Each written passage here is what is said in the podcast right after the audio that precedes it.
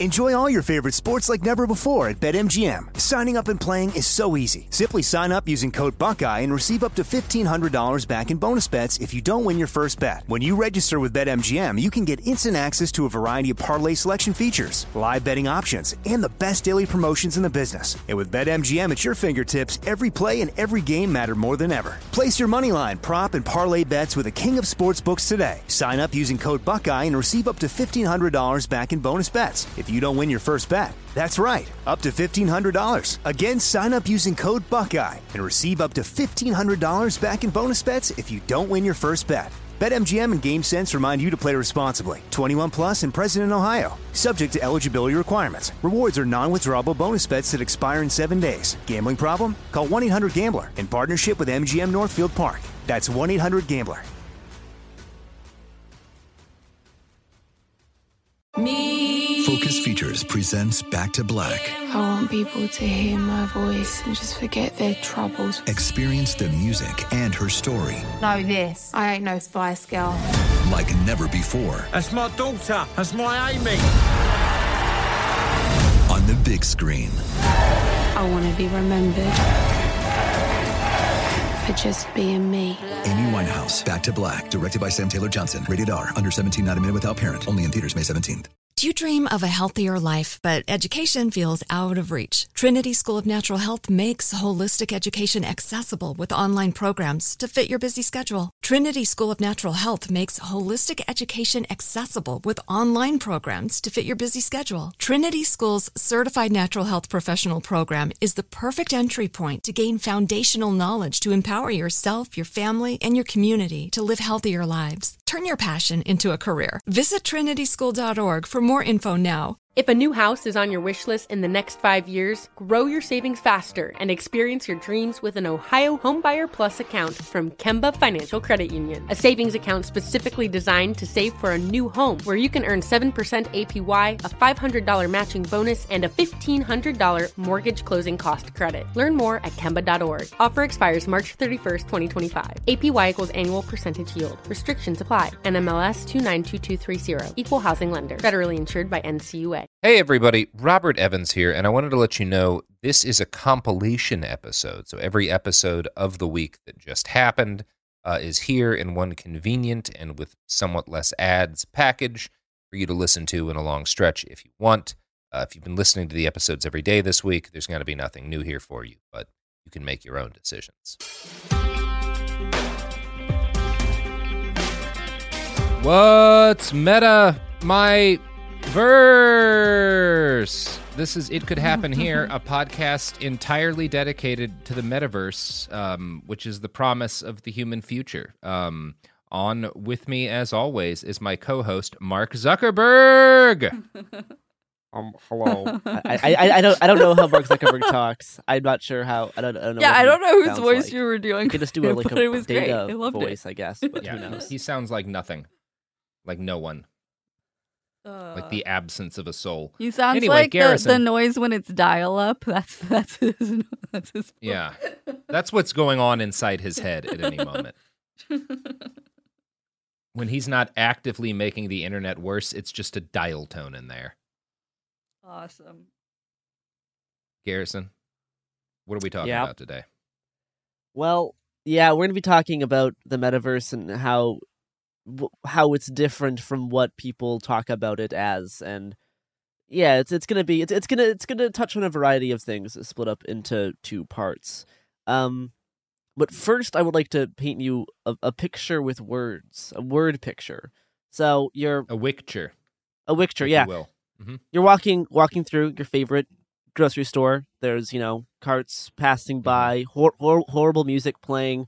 Mhm. It's the lighting is white and and like overexposed and underexposed at the same time. It's it's it's hard it's hard to see. And this uh this like uh person who looks like an employee keeps keeps popping up and trying to take you to different sections of the store. You're trying to just ignore her. It's very annoying. All you need to get is the stuff you have on a little list, and it's it's awful. Um, eventually, you get so fed up with this whole experience that you take out, uh, you go to where the wine bottles are, you take them out, and you arrange them into a giant penis on the floor because that's the only thing you can do because you're not actually in a store. you're in your living room and you have a horrible headset on and you're trying to do shopping in a virtual in a virtual grocery store. Um, and that's that's the actual kind of scope of what we're going to be talking about today is virtual marketplaces and how they interact with seemingly real marketplaces. Yeah, I, am sure this is inspired by. There were a couple of videos that dropped recently. One of them from I think Walmart. We'll t- we're going to be talking. We're going to be. It was. Yeah, we're going to okay. be talking about it. So yeah. So a, a, couple a couple of days after the 2020 New Year, a video went viral across the social medias, ranking up over like 11 million views on Twitter. Um, and it was titled "How Walmart Envisions Shopping in the Mult- in in the Metaverse." Now, so what what followed was like two minutes of an embarrassing like VR jank, including like throwing around virtual gallons of milk from your cart into a virtual fridge. Many many dunks were made, fun was had, but what few people probably realized is that like this actually this this wasn't a Walmart metaverse test store. This was actually a five year old tech demo Yeah. from before non Neal Stephenson fans even knew what the term metaverse meant. So a few years back, a tech company called uh, uh, Mutual Mobile partnered with Walmart for a project set to quote reimagine retail with virtual reality.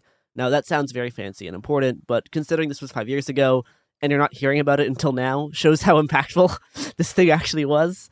The the first stated goal of the tech demo, according to the Mutual Mobile website, was to impress influencers at South by Southwest 2017.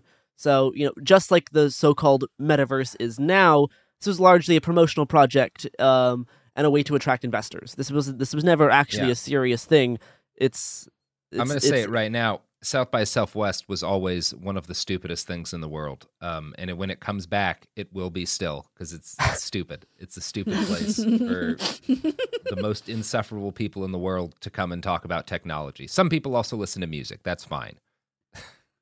so yeah, for, for for the for the experience itself, they used an original Oculus uh, Rift and programmed a roughly like four minute linear um, expedition into a barren, hellish digital Walmart where you pick up and throw. it did. It did sound exactly. My favorite thing about this video is they were clearly using the audio of some sort of like shooter game because It was every awful. time like things would change, it would sound like you were in like fucking Doom going through a portal. It was extremely It's- funny. It was bad. It You- sounded like hell. you you you pick up and throw fake wine bottles into your blue digital cart, and the whole thing ends with a fake drone delivering an eight hundred dollar TV that you fake purchased. It's it's not great. What Mutual Mobile and Walmart were trying to do, they they have like a statement on their website back from 2017. It was uh, uh, they said that Walmart envisioned unveiling a fully virtual shopping experience that puts shoppers inside the store without ever leaving their homes. To attract customers and dispel the misconception that they're not as advanced as their more digital counterparts, brick and mortar establishments are not only accelerating investments in areas like web and mobile, they're also exploring the very edge of emerging technology. Walmart virtual reality is a case in point. Potential shoppers can virtually pick up products, read labels, talk to virtual associates, and fill their shopping carts. But the goal wasn't just to create something interactive. Walmart needed something that showed the potential of VR in retail while putting them ahead of the competition. So, I mean, this was like this was 2017, so this was kind of ahead in some ways, but also ahead in the ways that it's kind of showing how not useful this example is. So obviously, like this five-year-old video resurfaced now due to Zuckerberg and Epic Games, you know, forcing an astroturfed metaverse into the cultural zeitgeist, coupled with their you know conflation of anything VR to the legendary metaverse, right? Because VR does not equal metaverse, nor is it nor, nor is it necessarily vice versa. But now these terms are getting used so interchangeably that someone can stumble across this video and be like, "Oh, look at this metaverse store," when like it's, it's not. It's just a it's just a VR tech yeah, demo. the, the metaverse, in order to be like the thing that people have been imagining through cyberpunk since like the 90s, it needs to be persistent and interact directly with the real world in a number of ways. Like it, it's it's Yeah. it's this. we'll, this we'll we'll get into we'll get into kind of what metaverse could be in the future in terms of like the it could happen here idea Mhm. and then not just a metaverse but a series of metaverses what they could be and how that kind of con- negates the original idea of it in the first place but um, w- when asked by Vice News about the resurgence of their Walmart project, uh, Mutual Mobile replied, The vision of a virtual shopping experience we helped Walmart realize back in 2017 stands validated in the metaverse era of today. This whole experience has only encouraged us to keep experimenting, innovating, and leading the charge with cutting edge tech. So, I mean, considering most of the vi- virality of this was people joking about it, I, I, I yeah, sure, okay, okay, Mutual Mobile, good, Mhm. good luck with that. So, a, few days after the Walmart video went viral, uh, rumors of another big box store going metaverse started to circulate. Again, accompanied by a video of a possible like 3D metaverse storefront. Uh, reports emerged starting in India, claiming that H&M had announced that it would offer its customers a three-dimensional shopping experience in its virtual store inside the metaverse via something called. Now, I, I don't know if it's Keek City or CEEK City. Um, I'm not really comfortable saying either of those things because they sound weird. But I'm I'm, I'm gonna go with I'm gonna go with CEEK City. That's a Mm-hmm. Yeah, that's a little bit better. Keek, it sounds like it's a slur. I know. I it's know, not, I know but it's it sounds not, but like it it's sounds a slur. it sounds like it's a slur. So I'm I'm gonna say CEEK, but it's it's Mhm. S E E K. Um, Yeah. So uh, this this account on on Twitter called uh, CEEK VR sh- uh, shared the following from its official Twitter account: Shopping in the metaverse with CEEK Coin. Concept VR store presented to H&M by CEEK creates mainstream use cases for CEEK Coin and scaling virtual reality beyond games. So I'll, I'll get into what CEEK is in a bit, but the report said that customers would be able to walk through the store, choose the apparel they wanted to purchase in the CEEK City universe. Um, although the clothes could only be worn in the digital environment, uh, payment would be made with uh, CEEK Coin, and customers could have the opportunity to order the same apparel from H&M's physical stores later. But that's you're buying two separate things. One of it's the digital skin, one of it's an actual, you know, real thing. Um, so what is CEEK? CEEK was launched in 2018. It's a metaverse coin po- project built on the Ethereum blockchain, and their their their goal is to connect artists, athletes, and other digital content creators directly with their fans in virtual worlds. CEEK's NFT marketplace is, is designed to enable real ownership Look, of digital the items. The only way in which I would actually want that is if it's me having a very sexual Zoom chat with Pit. You know what? We don't need to. Garrison, please continue. Okay. Uh, and uh, uh, quoting from uh, CEEK's website, CEEK currently offers a range of immersive VR experiences within CEEK City, including theater, concert arenas, sports complex, hangout lounge, and more. Wow, End it's all the things you can do in your real home, but weird and on the internet. I really Like, hate it. This is horrible. End Listen, I user- get- I, I see a potential appeal for people who are like out in the sticks or in parts of the world where they're not they feel no like they're very politically or whatever disconnected which is the same thing the internet already does I'll And talk about it the- yeah. being in vr will make it better i don't know i've lived in the middle of nowhere and relied on the internet to be social and i don't think i would have wanted to change the internet in for this because it sounds I'll- eh, yeah anyway it sounds I'll, I'll, I'll, I'll. Talk, I'll talk about use cases in a sec, but Mhm. yeah, so end users will be able to use CEEK Token to make purchases, vote for content, control programming, and much more after token launch. CEEK VR, in partnership with Universal Music, can realize live performances of world famous artists such as Bon Jovi, Lady Gaga, U2, Sting, and many more can take place on this platform. So, uh, CEEK is like it's it's kind of the startup, but it's been around for a while it's trying to do like you know virtual venues inside the metaverse. They they do have contracts with uh, Universal, so it, it's it's it's a mix of try- it's it's a mix of this coin. So it's a mix of this like cryptocurrency, also trying to use this, this cryptocurrency in this world they're trying to build up. Um, their their their their roadmap to metaverse right now First thing is like payment integration. So using CEEK Coin, they want CEEK Coin to be the coin for everything in the metaverse. They want all of the metaverse to be based off this thing that they invented called CEEK Coin because it'll make them money. Um, next thing they want to do is create a creator-enabled ecosystem. So kind of copy the cr- the content creator thing we have right now, port that into the metaverse, but again have everything. You know, you can invest in your creators. So you can vote on what they do using C coins and all of we, we talked about like personal ownership in the previous episode but then a, a lot of it you know they have like an nft marketplace avatar marketplaces et cetera et cetera but a lot of the stuff is built around like concerts you know venues a la- you know a lounge movie theaters where you can do stuff in vr that is like that is the the main the main thing that CEEK is trying to do. They do have this one one quote somewhere. Oh yeah, the the the future milestone. So after they achieve this CEEK metaverse, where everything is ran through CEEK, all of like you know wh- whether you're on Oculus, whether you're on uh, Vive, all of it gets run through CEEK. It's one one multiverse. Sorry, one metaverse. Their their future milestones are quote a VR space academy. They do not do not say what that means. Okay. Um, Keek Studios, again, kind of unclear. I'm guessing like original content. And then the last one is a blockchain metaverse alliance. Those are their those are their three big future milestones after they get their their Wait, what was that last one? blockchain metaverse alliance. I mean, um, this was like in the Facebook thing too, right? The idea that we're going to integrate NFTs, but it was also clearly just like they tossed that in there on the Facebook one. There was no evidence they'd thought seriously about NFTs or blockchain. It was just had gotten big while they were preparing the thing, so they they tossed them in there. Um, I I get the idea, right? Like the thing that they keep pitching with this is that you'll be able to eh, have an item in one game that is yours. The company doesn't own it. You can take it to other games, which anyone who makes games will tell you is fucking nonsense. It something like that might be vaguely possible in a metaverse where everything was forced to use the same engine. Um, and all everyone was also forced to abide by a bunch of strict rules by Facebook. Um, that also that's probably violating antitrust laws. Um, and also, it seems like a ridiculously Sisyphusian task with no real benefit. I don't think anyone's going to do it. But I'm guessing that's what they're referring to when they want to jam the blockchain up in the fucking metaverse. Like, what what else could it The, mean? the blockchain metaverse alliance. Yeah, All of the blockchains and metaverses get aligned into yeah, like they, they want to put all of the metaverse stuff only into you one can wear blockchain. this shirt in the metaverse. Yeah. Woo! So- just like the real world.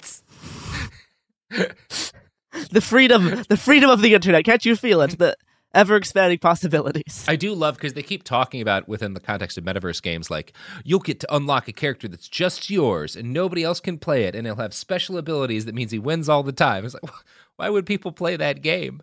Like there was No. a fucking, I think it was Business Insider, someone's article talking about what how neat it would be for games to work this way, and like think of all the money you'd make, people wanting to watch your character win. It's like people don't want to just like watch a guy who's structurally unable to lose because he he bought the right character in a racing game win every race. That's not no one's going to pay to watch that. Do you understand what people watch races for? like No. Yeah. anyway, it's well, it's all let's- nonsense. Mhm. Let's hear from our good friends at our uh, products and services before we come back and talk more about CEEK coins, I guess. I don't know. CEEK. Yay. All right, we are back. So, yeah, CEEK coins virtual reality spaces run on smart contracts through the uh, through the the Binance Smart Chain, and they're they're they're run they're run through the uh, Ethereum blockchain. Um, so the the uh, there's about seven and seven hundred and forty four million CEEK coins in supply. Uh, the maximum uh, supply capacity is capped at one billion coins. Uh, CEEK coins uh, uh, peaked at uh, uh, one one dollar and sixteen cents a year ago, after launching it at around four cents. Um, they're currently being traded for around sixty cents. So that's that's what actual CEEK coins doing. Like like like people do use this, just not many people. Mhm. like they, they they they do have these contracts with with with Universal Music, um, but before this H and M thing, I I never heard of CEEK coins. Um, so two days after the rumors began circulating that H and M was you know partnering with CEEK, uh, H and M said, "Nope, we're we did not. We are we are not doing this." Uh, but they did not close the door on future possibilities. Uh, they said, uh, "We we we like to we'd like to confirm that H and M is not op- is not opening a store in the met- metaverse at this time. We're also not collaborating with CEEK." So the official Twitter account for CEEK subsequently clarified later on that uh, the store that they were doing was just a concept that was presented to H and not a not a launching virtual store yet. Um, but they, they do they do say that they're in discussions with H and M to make this a reality, but it's not a reality as of now. So th- this this kind of begs the question: like, what about a 3D digital space is superior to a 2D digital space for simple tasks like shopping online? So once you start, you know, unfolding questions like this about the internet, metaverse, AR, VR, you there are more like internal sides to this than you would have initially estimated. Um, but first off, before we kind of have this discussion, we should split this into two categories. One for shopping for like real physical items that you plan on like receiving in person, and then digital items that don't physically exist and are just just on your computer and monitor. So obviously like there's no clear advantage in most cases to traversing an isolated virtual environment in order to order food as opposed to just scrolling through a web page. Um, but once you expand out of the confines of VR's sensory de- deprivation, 3D, te- 3D technology in AR, so augmented reality, does actually have some useful prospects, including some that are already in use. Um, Amazon and IKEA, for example, have options on their prospective websites and apps that can like project furniture options into your living space, so you can yeah, see that's how they the kind fit. of thing that has some future. I think. Yeah. Yeah. So th- th- this, currently, this is being done on your phone screen, but Mhm. an AR glasses application of this would actually serve its purpose quite well. Like, Sure. this is something. Yeah, that this is seems like something the thing that people would want. Yeah. Yeah, the phone This screen makes- version is pretty mediocre. And these are mo- and that's kind of the thing. The, the place we're at, I, I, I, we make fun of this stuff a lot because most of it's nonsense. There are there are real there's a lot of potential in some of these ideas, but there's it, their potential for like on the same level that the air fryer has potential, where it's like a thing a bunch of people will buy, but it's not. None of this yet is stuff that's going to completely change. Like, yeah, you might get a few million people to to get these glasses and or this app. Made this glasses for a couple of reasons, but who would use this this app to like help plan out how they're setting up their houses? You might get a few million people who do that. It's not going to be like an iPod or an iPhone or or like Facebook that no one's had figured that out yet. There's there's some neat products that are going to be valuable, but we're still in the stage where nobody's under nobody's figured out fundamentally what people want from this, as opposed through like tiny specific needs. In the same way that like there was a, a, a number of futurists who quite ad- accurately figured out with a smartphone like oh people want a thing that will give them access to all of the the knowledge and ideas in the world and also let them yell at anybody anytime they want like that's something that is going to be incredibly successful and it has and it's changed the entire world zuckerberg was like people want to be able to be racist faster and by god we wanted it and and that was huge um I don't like the, these are. It's a good idea. Like, yeah, let people scope out how their room is going to look when they're shopping or whatever through AR. But we haven't yet hit that. This is going to change the world because being slightly better at using IKEA will not change the world. Yeah, I think as an avid air fryer uh, hater, Mhm. I do think comparing Yeah. Metaverse to the air fryer is actually a I very love apt my air comparison. fryer, Mhm. which I love to say to Garrison. I know Garrison hates it when I use the air fryer. I love Yeah, my air I am, uh, fryer. hmm Anti air fryer action is my new tattoo. They Um, screech like the the person at the end of Invasion of the Body They do, Snatchers. They do. but my goodness, do they cook my food faster? hmm hmm They air fry it.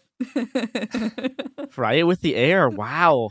Yeah. Almost like it's impossible. Anyway, um Mu- Mutual Mobile's uh, di- digital marketing strategist uh, talked with Vice after the Walmart video went viral, and he explained that like the demo was made to show the potential virtual reality and shopping experiences that they can have for you know different people, um, including its ability to connect like elderly people or people with disabilities to a shopping experience from the comfort of their own home.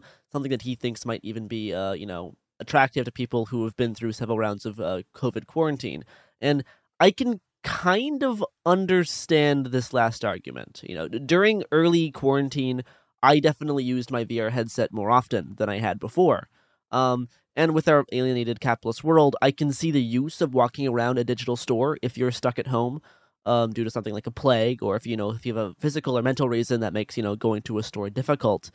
Because, but like, it's yes, this this can help that, but also this is always it's very reliant on how these types of stores are set up and how these stores like affect your brain.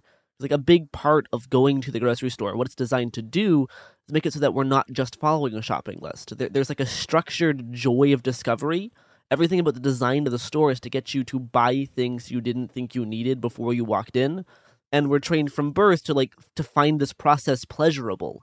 So in that way, walking around a VR like Walmart or H&M might actually make some people happy, despite that being sad and dystopian if you stop and think about it, right? Like cuz that's that's actually like it's a it's a very capitalist thing, but it does make us happy because that's that's what we've been trained to do since we're babies.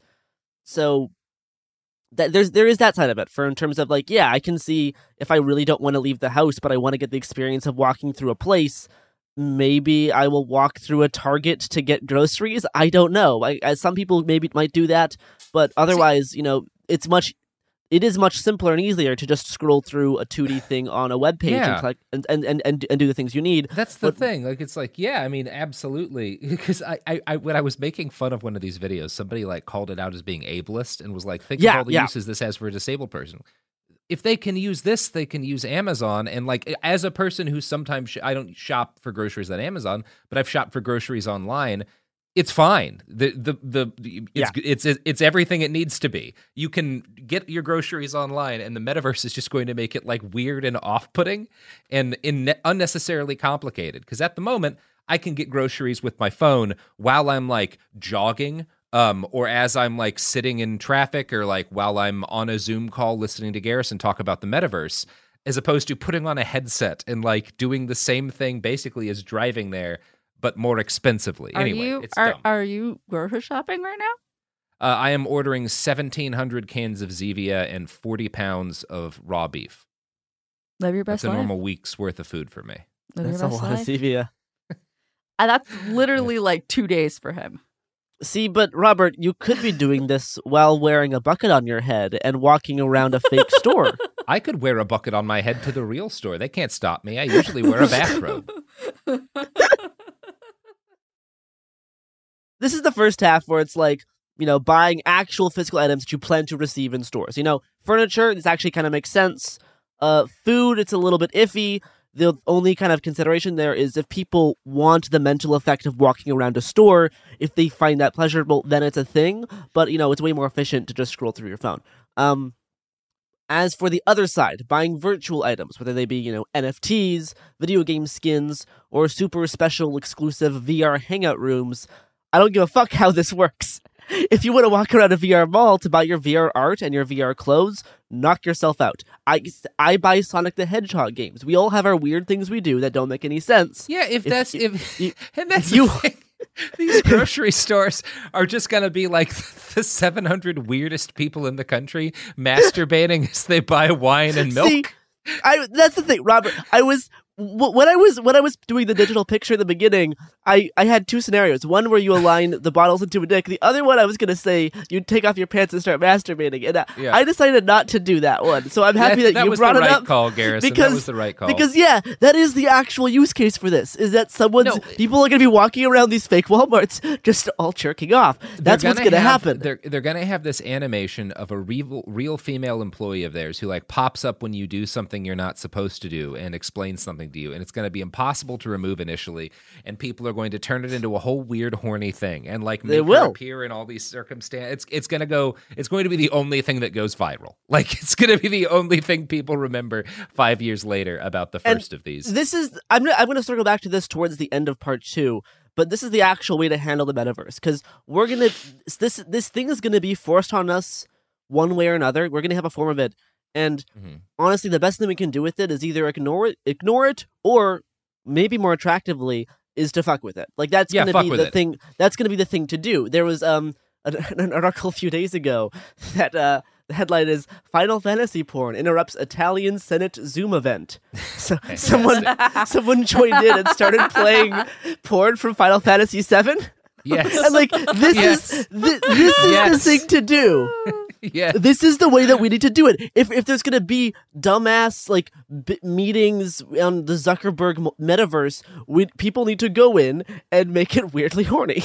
Yeah, uh, Garrison, I could not agree more. That that's the what you need to do, citizens of the internet, is is look up something awful Habbo H A B B O hotel. That's the kind of shit that we need to be doing in fucking um in in the.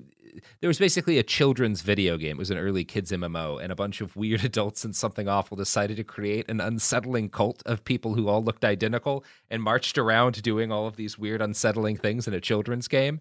It was very fun.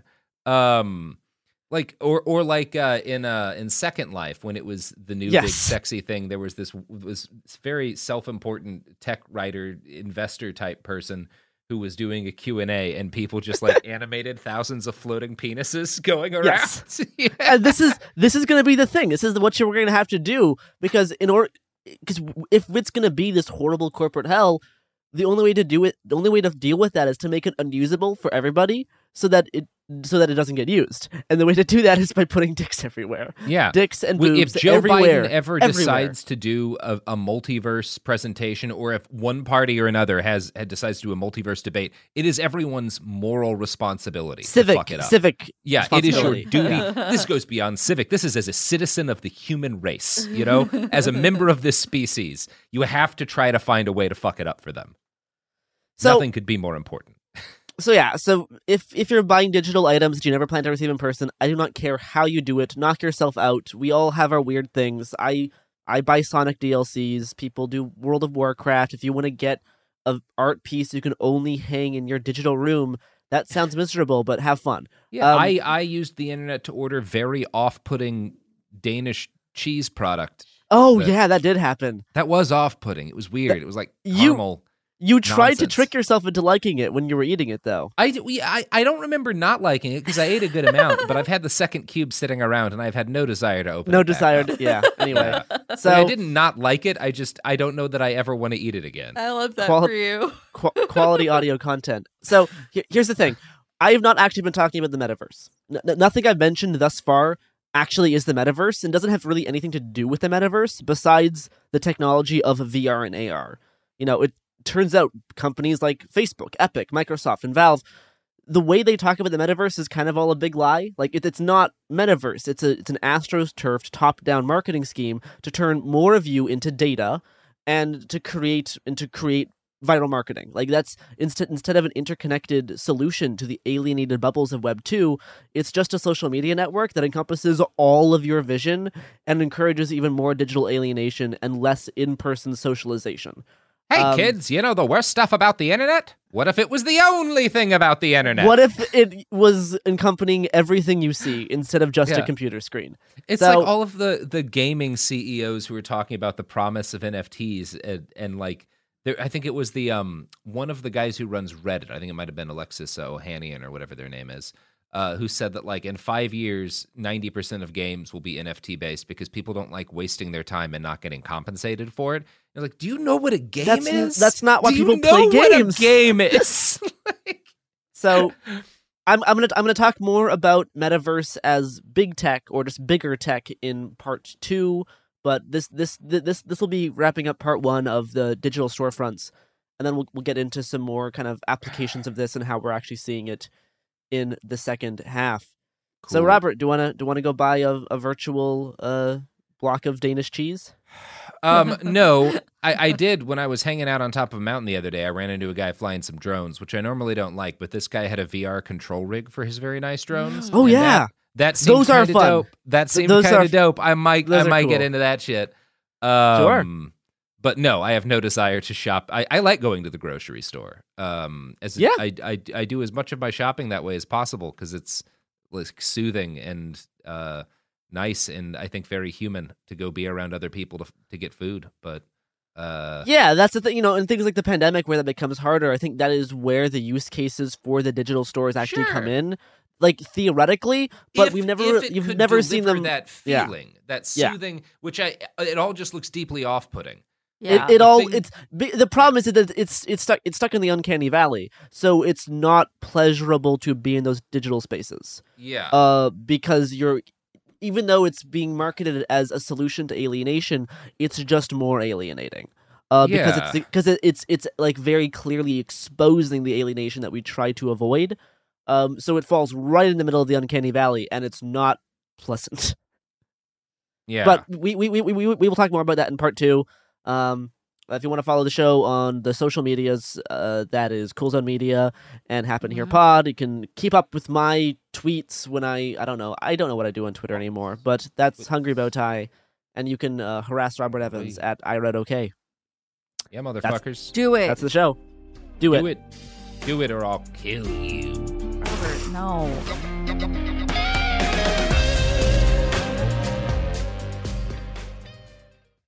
Enjoy all your favorite sports like never before at BetMGM. Signing up and playing is so easy. Simply sign up using code Buckeye and receive up to $1,500 back in bonus bets if you don't win your first bet. When you register with BetMGM, you can get instant access to a variety of parlay selection features, live betting options, and the best daily promotions in the business. And with BetMGM at your fingertips, every play and every game matter more than ever. Place your moneyline, prop, and parlay bets with the king of sportsbooks today. Sign up using code Buckeye and receive up to $1,500 back in bonus bets if you don't win your first bet. That's right, up to $1,500. Again, sign up using code Buckeye and receive up to $1,500 back in bonus bets if you don't win your first bet. BetMGM and GameSense remind you to play responsibly. 21 plus and present in Ohio. Subject to eligibility requirements. Rewards are non-withdrawable bonus bets that expire in seven days. Gambling problem? Call 1-800-GAMBLER in partnership with MGM Northfield Park. That's 1-800-GAMBLER. Me. Focus Features presents Back to Black. I want people to hear my voice and just forget their troubles. Experience the music and her story Know this. I ain't no Spice Girl. like never before That's my daughter. That's my Amy. on the big screen. I want to be remembered for just being me. Amy Winehouse, Back to Black, directed by Sam Taylor Johnson. Rated R, under 17, not a minute without parent. Only in theaters May 17th. Like many of us, you might think identity theft will never happen to you. But consider this there's a new identity theft victim every three seconds in the U.S. That's over 15 million people by the end of this year, equal to the populations of New York, Los Angeles, and Chicago combined. Even worse, identity theft victims often don't even know they're victims. That's why Lifelock Identity Theft Protection alerts you to identity threats, even the ones that don't show up on a credit report, like data breaches, fraudulent bank transactions, loan and credit card applications, and crimes committed in your name. If your identity is stolen, your own dedicated Lifelock US based restoration specialist will work to fix it. Lifelock protects you in ways that you simply can't on your own. Join now and save up to 25% your first year at lifelock.com slash news. That's lifelock.com slash news to save up to 25%. Identity theft protection starts here. Do you dream of a healthier life, but education feels out of reach? Trinity School of Natural Health makes holistic education accessible with online programs to fit your busy schedule. Trinity School of Natural Health makes holistic education accessible with online programs to fit your busy schedule. Trinity School's Certified Natural Health Professional Program is the perfect entry point to gain foundational knowledge to empower yourself, your family, and your community to live healthier lives. Turn your passion into a career. Visit trinityschool.org for more info now.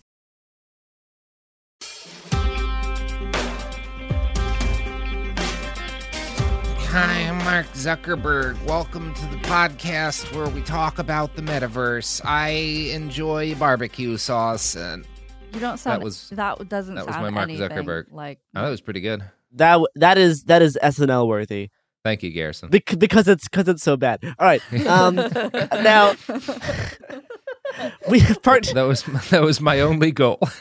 This is this is part two of the metaverse that never was. Um, here at it could happen here, and we're actually going to be talking about like the it I could can't happen wait here. till we launch a portions of metaverse this. show and pretend we never said all this shit. It's gonna be the best, Garrison. You know, Robert. r- remember remember when I was talking about um, CEEK City and all of the virtual venues? Mm-hmm. Yeah, I just I just great. I just got a message from our beloved parent company, iHeartMedia. Oh, that They good. plan to extend um shows into the metaverse. Uh, Oh, which was an, which was announced a few weeks ago. Uh, Well, you know, a- Garrison, a- a- I've a always ago. thought that the metaverse was a pretty good idea. I think we we will talk about how the metaverse could be cool later in this episode, but then we'll explain why it won't be. Uh, but yeah, I, iHeartMedia did announce uh, Web three and the metaverse are the newest consumer platforms for iHeartMedia. So, sorry, I'm, I'm I was just working. in, uh, it's- I mean, it's fine, Working like- in a Matrix Yeah. Four reference there. So, Oh, uh, yes, I I see what Yeah. you're doing there, Garrison. th- thank you. Um, anyway, so I'm, I'm guessing for non Neal Stephenson fans, many of you probably had not heard of the metaverse before last year. Um, VR, sure, you've heard of VR. AR, maybe. Um, but probably just as like niche gaming technology. You know, not Yeah. not this massive, not not like a massive successor to the internet. Um, primarily three companies: Facebook, Epic Games, and Valve. Uh, the the later two being mostly gaming and software companies. Um, kind of all decided the best way to push their niche uh, VR and software technology into the zeitgeist was with this flashy new marketing, and it kind of worked. Metaverse is now in many more people's like personal lexicon, but it's not really the metaverse. You know, like the Walmart thing, it's a way to attract investors and drum up free press. But it's still the same old VR and AR applications of the technology Yeah. none of these companies are trying to make metaverse a thing that we actually want or you know working towards an interconnected immersive 3d open source successor to the internet all of the different websites and services we use united under one digital roof like a super platform that you know is is made up of all of these sub platforms you know you have social media online gaming and all of like the you know ease of life apps all accessible through the same digital space under the same digital economy Th- that that thing isn't happening. People like th- that's not what people with money are actually pushing towards, even though they're still using the metaverse term. Yeah. Um, there was a great piece in Wired that came out last month as a part of their Matrix VR issue.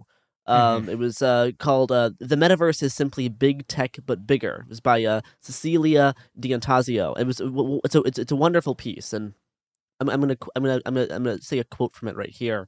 Um, by the mid 2000s, it became clear that money wasn't in building individual websites that we could access on the open web. It was making information sorters, channels, aggregators, and publishers open enough to scale with user generated content, but closed enough to reap enormous profits. This was the evolution from Web 1 to Web 2. Uh, for nearly 30 years, the gravity of the consolidation has pulled the cyberspace together under the uh, auspice of fewer and fewer corporate titans the freaky little planets get drawn together, collide, and make bigger planets, collide again, and make stars or even black holes. Facebook eats Instagram and WhatsApp. Amazon swallows two dozen uh, e commerce sites, and you're left with these few supermassive players controlling and appropriating the celestial motion of billions of users. This is how big tech got big. Uh, end quote. So, yeah, like, now we have all of our isolated toolboxes and they really fight against any inter-platform integration. You have, you know, Microsoft Office, and they're they're like off their Office suite. You have like Google hmm. Workspace. You have Apple's own like AirDrop, Apple Pages, and, Fi- and Final Cut Pro. Plus the the nightmare that is Adobe's subscription tools. Like G- Google wants you to spend all day checking your Gmail, traveling with Google Maps, watching videos on YouTube, and browsing on Chrome. Meanwhile, your friend texts you via iMessage, uses Apple Maps, and calls his mom on FaceTime. This is Not the a internet. single person in the world uses Microsoft Edge. That is true. But like this this form of the internet is the one that the metaverse is growing out of. Metaverse is just a way for tech companies to add VR and AR and the accompanying extra surveillance and data collection to this portfolio to like their own portfolio of proprietary products. But in order for that to happen, they need to convince us that we need headsets for the next evolution of the internet. So it's not surprising that Facebook and Zuckerberg were the first ones to crack this thing wide open. It's they own not only four of the top six so- social media platforms, but also Oculus, which is the most popular manufacturer of VR hardware. VR has been relegated to niche gaming technology for like basically two decades, and Zuckerberg decided the best way to sell more of his headsets and software was to give the tech a fresh new paint job and call it Metaverse. And like it's sort of working. Th- There were approximately 9.4 million shipments of VR headsets in 2021. 3.6 million of which were done during the holiday season after Facebook's big metaverse event. It's suspected that the Quest 2, which is made by Oculus, aka Facebook, um, makes up for more than three quarters of all those headsets sold. So, the demogra- demographics data isn't explicitly available, but probably a lot of kids received these things as holiday gifts. Um, Oculus, Meta, Facebook does not release its VR headset sales figures, but the Oculus app that uh, that you need to have to make the headset work uh, shot to the top spot in Apple's App Store on Christmas Day. That was the first time it's ever been the, the number one app on the App Store, so indicating a spike in headsets received as holiday gifts. So th- they're selling a lot of headsets. Like, like Oculus is is selling a lot of their things. Like you know, I I I got one a few years ago, but you know now there's there's there's more and more of them circulating. Um, but you know this it's still all relegated to VR. Like it's not actually metaverse. You know, arguably the closest thing we have to the actual metaverse is stuff like Roblox and Minecraft. Now, th- that is still not that's not immersive 3D. It's you're still looking at it through a 2D screen, but it, it, it is software that gives users development tools to create their own projects within this shared 3D space. What separates these things and basically all attempts from making the metaverse from being the ideal metaverse is still the proprietary aspect. Everything is isolated islands. You, you can't take your Roblox game into Minecraft, right? It still is isolated to their specific things. But, you know, nevertheless, Roblox's uh, CEO described the company as the shepherds of the metaverse in early 2021, and he is kind of right. Like that's not that's not totally inaccurate. Um, I'm going to quote again from the uh, the Wired piece uh, by Cecilia D'Anastasio. Um, if big tech's unchecked growth continues, there will be multiple metaverses, if there are any at all. Each will be interoperable under one tech giant's giant umbrella, the same way Apple is both a walled garden and a convenient, habitable terrarium for its dedicated consumers. Users love the seamlessness of Apple's proprietary operating system, the um, ubiquity of iMessage, and Apple presumably loves the 30% commission it can charge on developers who sell apps in their App Store. So Epic Games is the other big metaverse proponent right now. You know, they were they were actually making announcements about metaverse a few months before Facebook did. Um, and the, the CEO of Epic Games, uh, Tim Sweeney, has been outspoken against a metaverse ran by a big tech giant like Apple. But that's not that's not really genuine because his version of the metaverse entails a cyberspace made accessible through Fortnite and Unreal Engine, two things owned by Epic Games. So like it's not like he's not actually sincere about creating an open source thing. He just wants to be the one to control it. He's just upset that he thinks someone else might. Um, he tried to uh, sue Apple uh, last year and, and failed. Um, and the California judge told him that uh, Epic Games seeks a systematic change which would result in a tremendous monetary gain and wealth.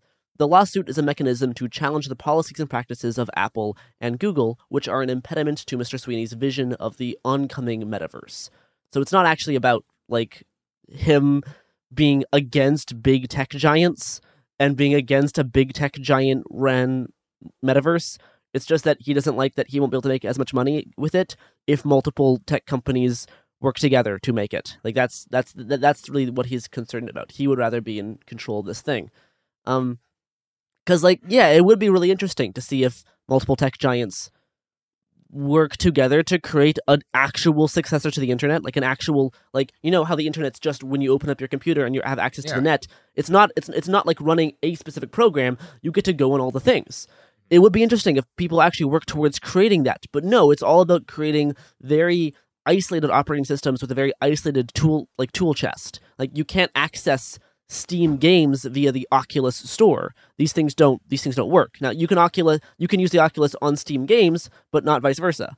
They're making things the way they're making things because they're not trying to design a new internet. Because for one thing, the internet wasn't designed; it was like the result of a bunch of it, people yeah. who were doing things that interested them, all kind of intersecting and building upon each other. And second, like yeah, they're in, they're not they're making individual profit tunnels. They're not actually trying to create um, they're not trying to re- like actually trying to think about what people might want next or what people might might want beyond the internet. They're thinking how what can we sell that we're not currently selling, and that's never going to be the thing that figures out. Yeah, I, I don't know. Yeah, on on that point, I'm going to do one final quote from the Wired piece. Um, if if these companies dominating cyberspace did decide to collaborate simultaneously, piecing together opposite sides of the quilt to create a digital textile, that would be very polite. But is there a world in which Microsoft, Facebook, Epic Games, Apple, uh, Nvidia, etc., combine all of their valuable products, Captain Planet style, into an architect of the metaverse under open source standards nobody in particular reaps billions from? That's sort of a tall task. To overhaul your code and collaborate with your competitors, why would three or four tech giants partner to make a metaverse when they already spent decades and billions constructing one of their own? So yeah, it's it's, it's never going to happen. The way the way society is made, the way internet works, that's not ever going to be a thing. And speaking of companies and things that you can buy online and advertising, here's some ads. Woo! And We're we're, back. back. Ah. And we're we're going to talk about possibly the most successful version of AR uh, of of VR technology. We're going to talk about the actual use cases that are generating actual profit. So there was a there was a tweet a, f- a few days ago that uh, I'm I'm just going to read the tweet and then we'll, then we'll talk about the implications. Um, th- this went very very viral. Um, I caught this very early on though, and I, I started writing about it, and then a whole bunch of articles dropped on the topic. A farmer in Turkey has fitted his cows with virtual reality goggles to make them think they are outside in summer pastures. The farmer found out that these pleasant scenes make the cows happier and produce more milk. Future is metaverse. So we're gonna talk. We're gonna talk about the cow matrix. We're gonna talk about the. Yeah, it is. It is amazing to go back in time and tell people, hey, you know that hit movie The Matrix? In the future, we're going to do that, but for more milk to get Yeah. milk. So the thing that went viral about it that kind of broke the story for a lot of people was this farmer in Turkey with the pictures of the cows with VR goggles on them. Pretty, pretty, pretty fucked up. Um, but the, the idea and the actual technology used uh, came from came from Russia. Um, uh, farmers worked together with developers, uh, veterinarians, and consultants at the. Uh, oh boy, here here's a Russian town name, or I guess a farm name. Kragsgernovk. I don't know. Yeah, that It's- sounds it's- right. It's, that sounds it's close right. enough. I, I think we can. We can. We're. We. I think you nailed it. it's it's it's this farm near Moscow. Um, and they teamed up. So all these you know farmers, developers, and vets and consultants teamed up to make this Cow Matrix project. Um, and there was uh, an official statement from the Moscow Ministry of Food and Agriculture reads. The global trend towards universal computerization significant, significantly simplifies work processes in many areas that, and allows you to achieve unprecedented results. Russian milk producers keep up with the world standards and are even ready to offer the market new and unexpected solutions. On a farm in the Moscow region, a prototype of virtual reality glasses were tested to improve the conditions for keeping cows. Employees of one of the largest farms in the Moscow region, together with IT specialists, decided to conduct an experiment studying the influence of virtual reality and developed a layout of VR glasses. So, the the herd donned these VR systems adapted for the heads of cows. Um, so like, and they also had to they had to uh, th- to to make the imagery work. They needed to tweak the color palette in the software to make it suitable for the cow's vision because cows can't see red or green. So there's just shades of yellow and blue. So in order to Mhm. replicate what grass looked like to them, they had to you know change the stuff. Um, but yeah, and they programmed a a unique summer field simulation program and subjected it onto these cows. Uh, the ministry, the, the Russian Ministry of Agriculture, concluded that the cow matrix does work. Um, in a statement from 2019, this Great. was a, f- a few a few years ago, uh, officials said environmental conditions have significant have a significant impact on cow health, and as a consequence, the quality and quantity of milk produced.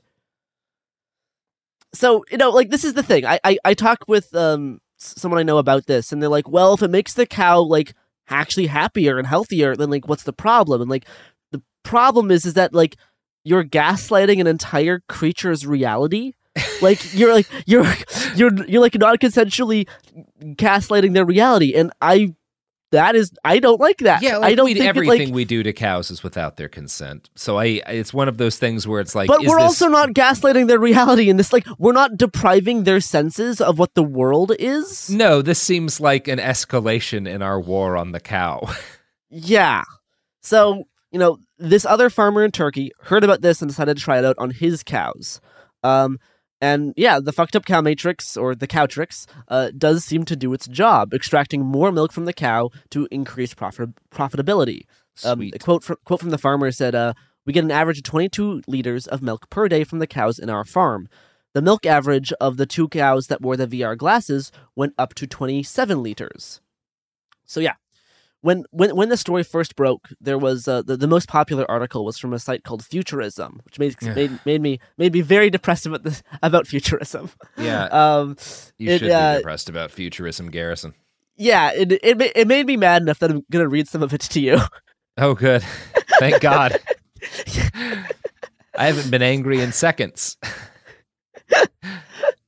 that cows produce more milk when VR makes them think they're in beautiful green pastures proves that keeping them in agriculture environments isn't healthy, nor does it make them happy. Putting them in a cow matrix does sound a little grim, yes, but you can't argue with the results. Oh my God. I can.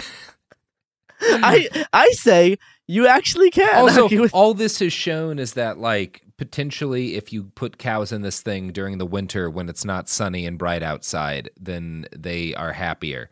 This has not shown that, for example, taking all cows out of pastures and sticking them in matrix boxes would make them happy. yeah, because the Like, thing is, they're not they're not in pastures. They're in little jail cells with VR goggles on their head. So like, it's that was that was the use case. And like th- the quote from the farmer is like, th- th- they're watching green pasture and it gives them an emotional boost. They are less stressed. Um, and the farmer said he t- plans to he plans to buy ten more. So like, you can spend thousands of dollars on specialized cow VR headsets.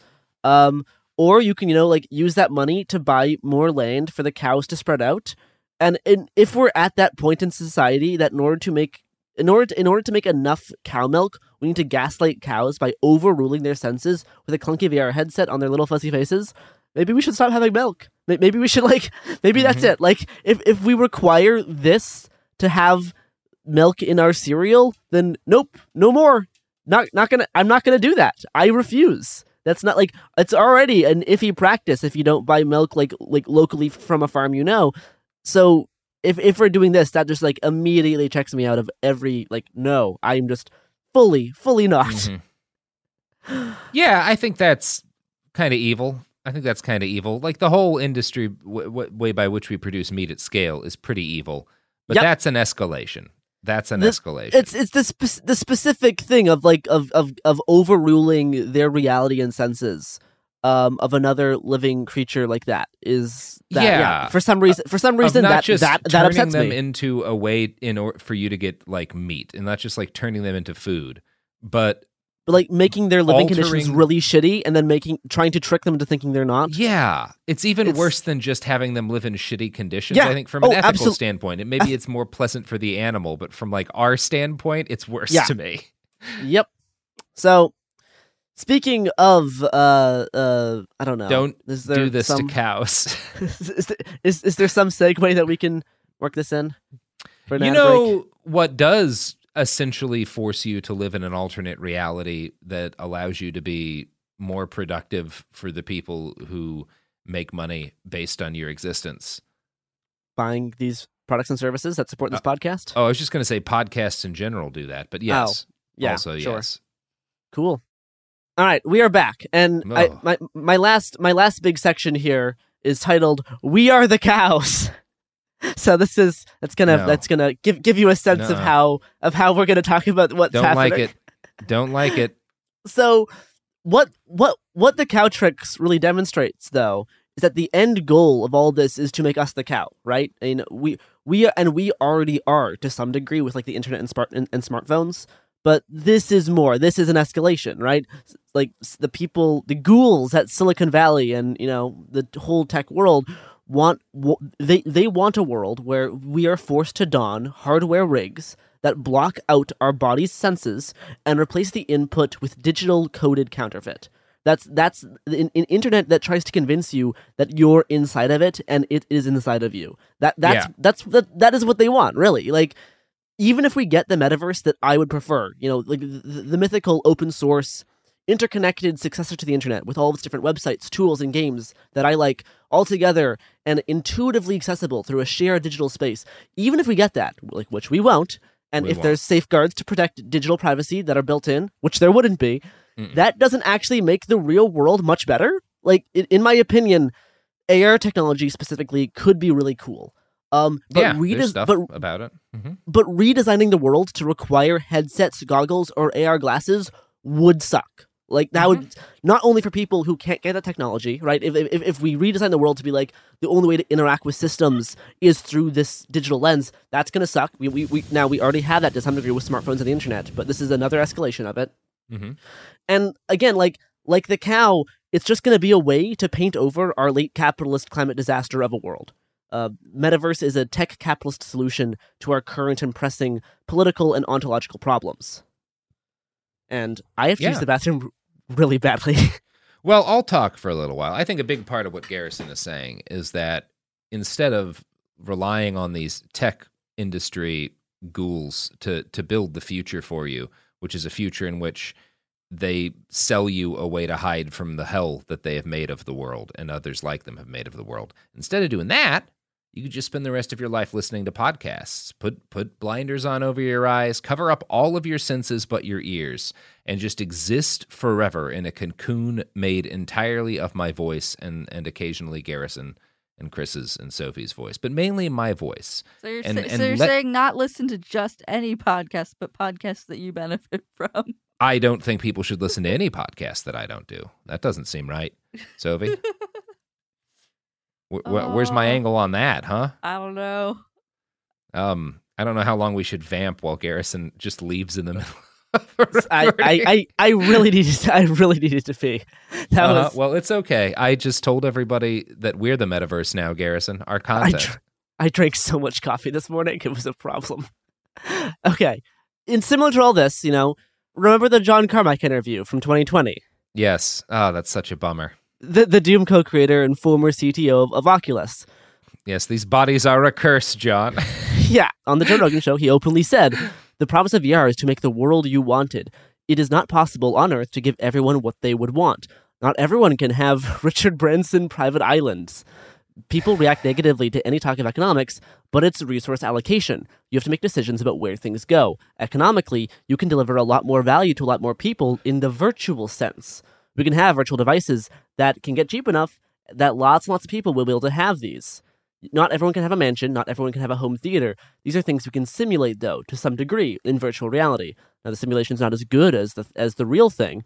If you're rich, you probably have your own home theater or mansion and private island. Good for you. You're probably not the people who's going to benefit the most from this thing.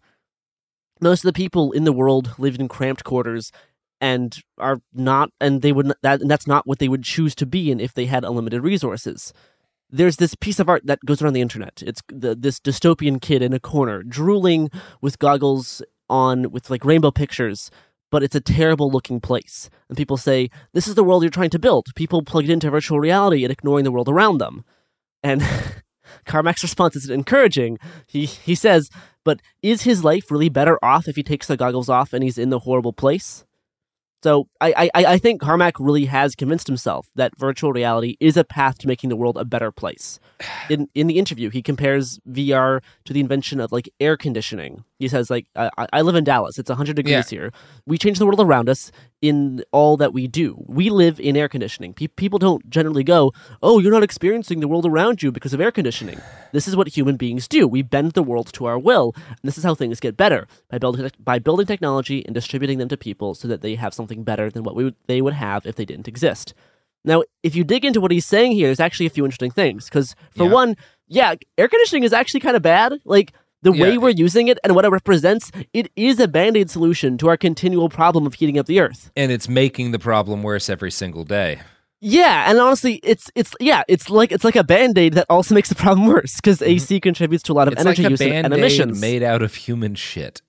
but you know air conditioning is also an actual material change right like it can it can Yeah. actually help people not die due to heat the metaverse in vr as talked about does not improve a middle to lower class person's material conditions and No. to say so demonstrates how disconnected these tech bros are from a regular person's reality the metaverse and VR and like virtual worlds are going to be built based on the perception of reality held by those who create them. That's why we're getting shitty digital private movie theaters, fake mm-hmm. mansions, and metaverse concerts and H&M NFT stores. They're giving us a simulated version of the world that they actually get to live in for real. We can refuse this. We we don't need to take them up on this offer.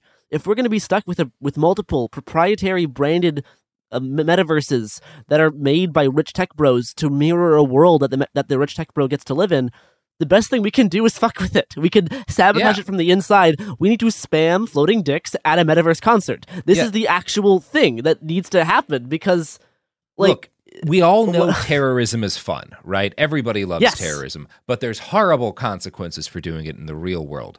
In the metaverse, there's no laws against terrorism yet. You The- can terrorize however you want in the metaverse, and it's just trolling, and that's fine. So do The- as much of it as possible until they make it illegal. the concept that would go really well with this type of thing is the poetic terrorism concept Mhm. of Yes. this applies like perfectly to this idea of how we need to fuck with these digital spaces that are trying to be created. Because yeah like they're like they're pretty bad. During 2021 bitcoin consumed all of the uh, electrical energy um by uh, equivalent to a country like argentina. Um in 2021 the bitcoin network handled like uh, 97 million transactions so this is roughly 0.012% of the worldwide volume of non-cash transactions. But Bitcoin was responsible for uh 0.54 of global electricity consumption on total, which is astronomical. Like Yeah, all, that's the- all like that's it's it is ridiculous. On average, that's like uh a, a th- like 1300 uh, kilowatt hours per per Bitcoin transaction, which is so much energy. The power consumed by a single Bitcoin transaction on average could power an average U.S. household for one and a half months. It's it is ridiculous how much and how much it's getting used, and they're trying to build, you know, like the CEEK City thing. They're trying to build this metaverse off of crypto, which they're like I, I'm sad because like crypto could be really like, similar to the metaverse. Crypto could be really rad. Like crypto could be an actually super rad thing, but the way it's being used right now is really environmentally damaging. Um, and this this linking of Web three, you know, the mythical Web three and the metaverse to crypto is showing like, yeah, it's it is kind of like the band aid solution where it's not it's it's it's not it, it's not actually fixing the problem, and it's kind of making the problem worse because Yeah. they're so set on linking it to crypto right now that it's it sucks. Like it, it's it's it's it's gonna happen. and It's gonna suck. What you can do is you can spam Final Fantasy VII porn. You can spam Sonic the Hedgehog feet pics. This is this is the only tool we have. But save for actual terrorism, which we're not going to talk about on this podcast, you can, but we can talk about poetic terrorism. That is something that you can do. You can fuck with these systems from the inside and make them unusable, and that's that's really the only thing. And that's what I'm going to do in my spare time because it's fun. Yeah. Yeah. Um do do poetic terrorism in the metaverse. Um go fuck it up for them. Um and maybe in the process, here's my dream, Garrison, that perhaps in the process of fucking it up for them, we build something that we actually like. That's the thing, right? Yeah, Mhm. that is similar to how the internet kind of got originally created. Of Mhm. course, now it's turned into this hellscape. But you know that'll probably that'll probably happen anyway. It'll anyway. take 10 years or more for the metaverse. but we can get a little bit of fun out of it. and we can have some fun with it like we did on the internet for a couple of years uh huh. before it all got real bad. So that is the that is the metaverse that doesn't exist. Um, and yeah, so fight against the cow matrix as best as you can. do, do your best. Pull them out. Build a city for the cows in the center of the world. Make a cow Zion. Yeah. It's up to us. God, this is depressing. All right, that's the episode.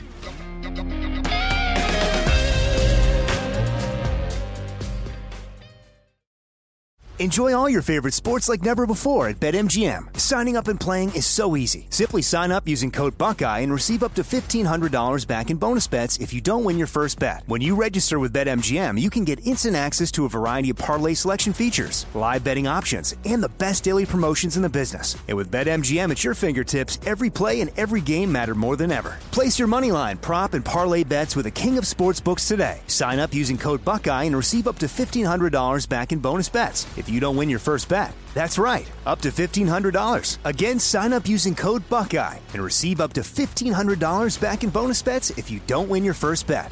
BetMGM and GameSense remind you to play responsibly. 21 plus and present in Ohio. Subject to eligibility requirements. Rewards are non-withdrawable bonus bets that expire in seven days. Gambling problem? Call 1-800-GAMBLER in partnership with MGM Northfield Park. That's 1-800-GAMBLER.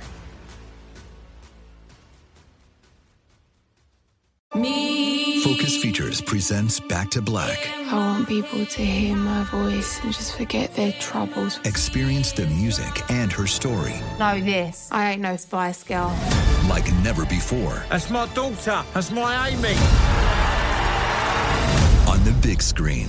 I want to be remembered for just being me. Amy Winehouse, Back to Black, directed by Sam Taylor Johnson. Rated R, under 17, not a minute without parent. Only in theaters May 17th. Do you dream of a healthier life, but education feels out of reach? Trinity School of Natural Health makes holistic education accessible with online programs to fit your busy schedule. Trinity School of Natural Health makes holistic education accessible with online programs to fit your busy schedule. Trinity School's Certified Natural Health Professional Program is the perfect entry point to gain foundational knowledge to empower yourself, your family, and your community to live healthier lives. Turn your passion into a career. Visit trinityschool.org for more info now. If a new house is on your wish list in the next five years, grow your savings faster and experience your dreams with an Ohio Homebuyer Plus account from Kemba Financial Credit Union. A savings account specifically designed to save for a new home where you can earn 7% APY, a $500 matching bonus, and a $1,500 mortgage closing cost credit. Learn more at Kemba.org. Offer expires March 31st, 2025. APY equals annual percentage yield. Restrictions apply. NMLS 292230. Equal housing lender. Federally insured by NCUA.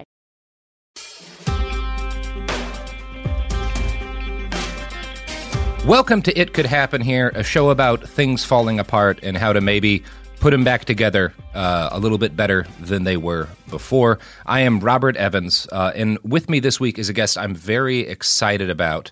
Uh, Chris Begley, author of The Next Apocalypse The Art and Science of Survival. Chris, welcome to the show. Thank you, Robert. Now, Chris, before we get into the meat of our discussion, I, I have to talk about what you do for a living because for years and years it was my job to go around the world. I, I talk to people on pretty much every continent about their different interesting jobs. So I've I've talked interviewed everybody from like brothel workers in Nevada to Iraqi uh, counterterrorism special forces in Iraq, and you have probably the coolest job title of anybody I've met. You're an underwater archaeologist. That's right. yes. How did you um? uh, How did you? I mean, was that was it just kind of like? Were you kind of laser focused on that goal, or was it more you were interested in archaeology and you loved diving, and so the two just kind of made sense together? Yeah. Well, I started out as a what I now call a terrestrial archaeologist. You know, working on land as most people do, and worked for years in Central America. Honduras was my Mhm. focus, as you saw in the book. Yeah. Uh, but other other places uh, uh, nearby as well. And really, it was about I would say I don't know 12, 13, 14 years ago. uh, I wanted to just branch out a little bit from that. And one of the things that uh, that all archaeologists have seen is that you know there are certain things that really just aren't as uh, explored as other things. And one was all of the archaeological resources underwater. I mean, we hear about underwater archaeology or maritime archaeology in the Mediterranean, right? You know, Mhm. Roman shipwrecks and all that. Uh, but there are big chunks of the world where we've done very little to see what's out there, you know. And one other interesting thing about that is there are many different things you could look at underwater, but often we look at shipwrecks. Mhm. And shipwrecks are different from regular archaeological sites because, you know, shipwreck is a moment in time. That all happened in uh, in one instance. And so when we're looking at that kind of archaeological site, we see this snapshot that we don't see when we look at a place that was occupied over hundreds of years. So, you know, so th- yeah, so that wasn't my focus, but it became uh, sort of uh, uh, somewhere I wanted to go as I learned more about it. And one of the things I find really interesting, the, the the the basic thrust of your book is that the way in which we think about civilizations falling or collapsing or or how however you you know the Mhm. ways in which folks tend to discuss that when we're talking about the Maya or the Romans um, is is very different from what archaeologists who tend to study these cultures how they tend to perceive of, of what you might more accurately call a decline or, or you know the, a decentralization or whatever i think there's a number of terms that we could use but Yeah. these ideas that like you have these civilizations and then they suddenly fall apart um, are not really based in rigorous historical analysis. Usually, um, there's some cases as as you go uh, into the book.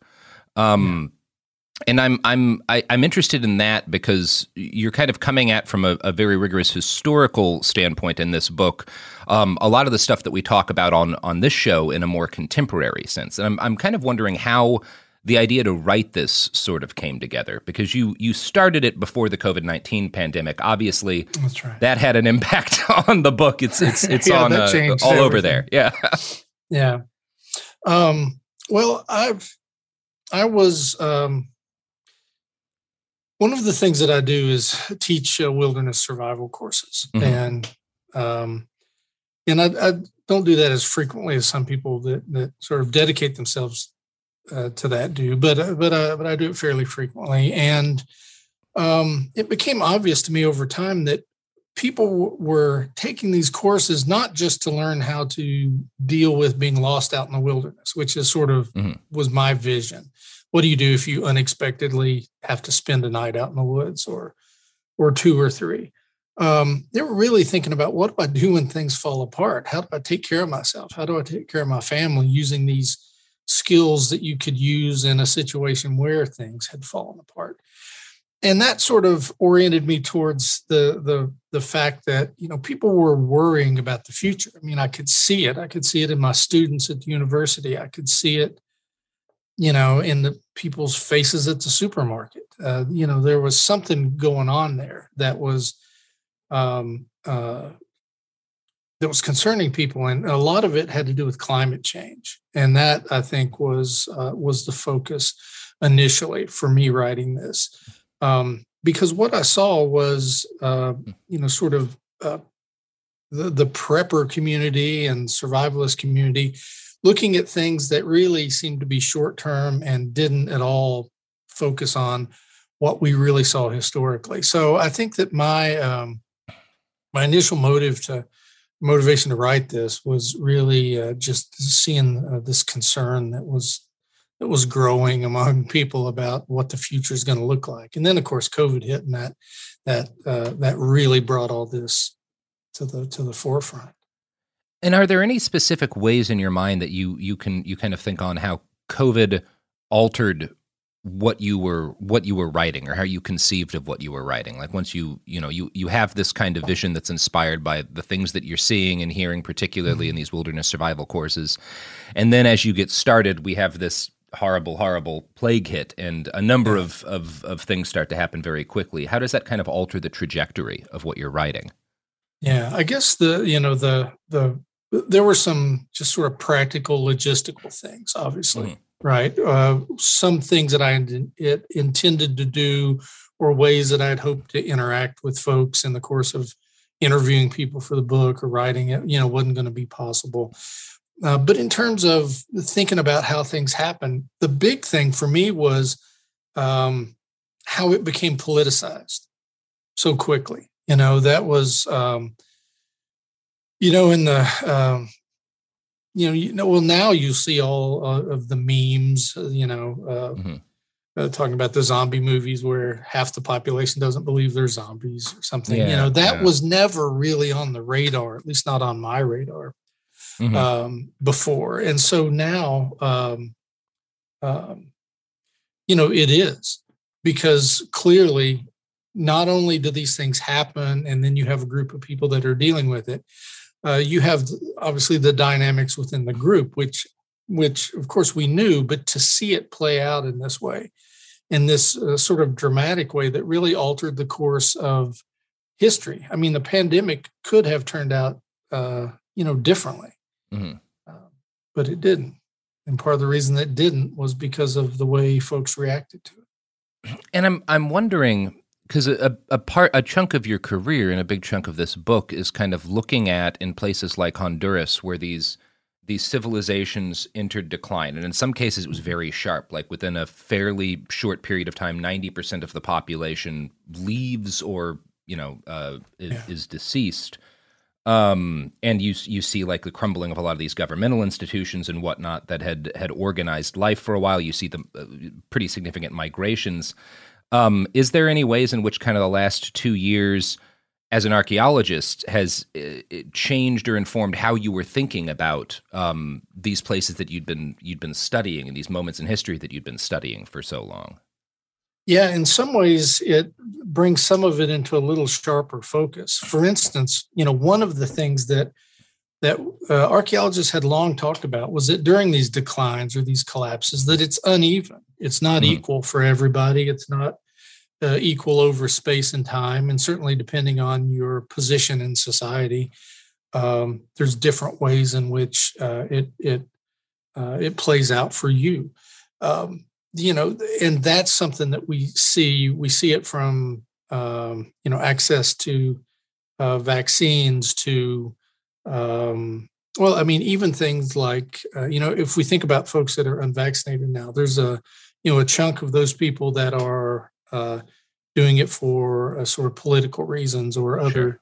ideological reasons. But there's also a big uh, uh, a big group of those folks that are doing it because history shows that they should be wary of mm-hmm. anything that uh, society tries to do to them. Mm-hmm. And so, you know, you have these uh, these things playing out for different ways for um, you know people from different regions of the country or political orientations or race or ethnicity or um, you know a whole variety of things. And so, seeing how uneven it was, the pandemic mm-hmm. uh, uh, makes me think that you know it, it certainly was that way then. Uh, the other thing that we see when we look archaeologically is that it's these big structures or systems that collapse that really is the collapse. Mm-hmm. And the things that cause it initially, whether it's, I don't know, deforestation or drought or warfare or even a natural disaster of some sort, um, that really it's uh, the way people respond to those and the way these uh, systems deal with those changes that really creates the the the problems that you see later on and we can see that now for instance one of the things that we're talking a lot now about is uh, supply chain issues mm-hmm. right and this is a result of covid but it's not a direct result i mean it's not because the crews on the ships or at the ports or truck drivers have uh, um, uh, are sick. It's because of the ways in which all of this disrupted things. And especially when we get these really efficient but inflexible systems, like a lot of our shipping system was, um, these disruptions result in uh, really big changes. Uh, so, you know, you have these huge ships that can only dock at a few mm-hmm. ports. Once that gets backed up, you can't really shift and adjust. And so that's, uh, I think for me, just it, it, a lot of it is seeing it play out where we see the fact that we have something that sets it all off, but then we have the the response of the system or the structure that really creates the the the day-to-day impact. I suspect a big part of kind of why we conceive popularly of of quote unquote collapses in the past is based on as you talk about extensively in your book the way in which we look at it kind of in fiction and in fiction it's nearly mm-hmm. always like the societal equivalent of a bullet in the head right you, the zombie yeah. plague is out and in a couple of days everything's fallen apart yeah. and the point that you make in this is that it's probably i mean this isn't exactly how you phrase it, but it's probably better to look at it kind of like it's like a tumor or something where the the the things are set in motion that are going to lead to to things falling apart much much um, at a point before a lot of people probably would have noticed it you know the yeah. the problem can be too far gone um, before it's really obvious um, we yeah yeah yeah no, I, I, think that's that's a good point and that's the that's really uh, something that you know, even uh, with COVID, uh, it, it, it shows that, right? Mm-hmm. Um, you know, the the the problems are not only the existence or the appearance of this virus, but you know, first of all, how did it appear? And that has to do with um, you know decreasing habitat for wild animals and the mm-hmm. proximity of human populations to animals, and then we have uh, increased uh, sort of uh, communication and travel, which you know is not a bad thing, obviously. Sure. Uh, but it is going to change uh, the way in which these things spread. Uh, but then we have the way that we divide ourselves up into nation states and the way in which we have, you know, economic systems that are working in certain ways. So, you know, the vaccine gets here but not there, and and and so forth. Um, but yeah, that's uh, you know th- that I think is at the heart of it. You have these things that have been set in place. You have these parameters in uh, in which you're going to have to react, and they really set um, uh, the stage for what's going to happen. You know, you have it's like looking backwards four or five moves in chess to see how did we get in this situation. It's not just because of that last move; it's because of the last ten moves. Yeah. yeah. And one of the things uh, you bring up that I like is that if you're looking for kind of a historical example of a collapse that that most mirrors the way we tend to look at it in fiction, it would probably be what happened to the indigenous population of, of particularly like North America yeah. um, after the arrival of colonizers, which was by a lot of accounts like ninety percent of the population dead within a fairly short span of time, primarily from disease. This this really rapid and cataclysmic um, um, shock, but also at the same time, as much as it does seem to mirror some of our, you know, kind of fictional depictions of, of viral outbreaks or other sort of of, of societal calamities, um, the ways in which people survived don't really, in any meaningful way, mirror the our our kind of popular fictional depiction of like who makes it out of that sort of a situation. You know, the the the strapping military veteran with a rifle and a stockpile of food or whatever. You know. Yeah, yeah, that that you know, I I would say that certainly having these skills to keep yourself sure. alive is important. And it is true that if you don't make it through the first 30 days, you're not going to make it through the next 30 years. Mm-hmm. But um, yeah, the way people survive outside of a few days, perhaps, uh, when they're dealing with some of these, uh, what we would think of as survival situations, uh, is as a community. I mean, mm-hmm. we see that with, uh, uh, you know, when we look at the, the Native American history in North America, you know, uh, even as populations and entire groups were being uh, decimated by these diseases, sometimes 75% of a village uh, in a single winter from a wave or waves of disease even in the in the face of that, they reconstituted themselves as communities. Mm-hmm. Sometimes um, multi ethnic or multicultural communities. I mean, there was a whole variety of ways in which people uh, regrouped. And I think that that, you know, that was the message. And, you know, part of the, uh, this image of, you know, grabbing your bug out bag and heading out to the hills is, um, it just doesn't work uh, yeah. you know, and and the the the stockpiling, you know, as well. Um, and so, yeah, when we look archaeologically, you know, we always see communities. Yeah, and that's something we really try to encourage people to do on this show, where uh, obviously some amount of disaster preparation is is not just helpful, but is I think kind of morally necessary if it's at all financially feasible for you. You yeah. know, it, it is you are it is absolutely the right thing to do to try to have two three weeks of of relatively storable food some water um, you know some other emergency supplies.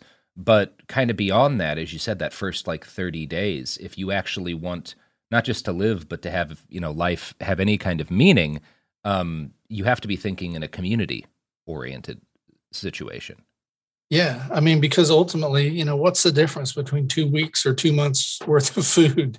Right. You know, it's going to be gone, mm-hmm. and mm. you know, you have to uh, come back. You know, one of the things in in researching uh, for this uh, for this book, one of the things I looked at was the the history of how we made a living uh, and the the history of agriculture. And one of mm-hmm. the things that you know that that I found was that the last time that humans lived where a significant portion of the population was uh, hunters and gatherers, that is not farmers, there was like one fifteenth of the current population. You know, less than 500 million mm-hmm. people mm-hmm. in the world. So even a, a catastrophic disaster that you know reduced us to 85% of you know or 15% of current population we're still going to have more people in the world than ever lived without mm-hmm. agriculture.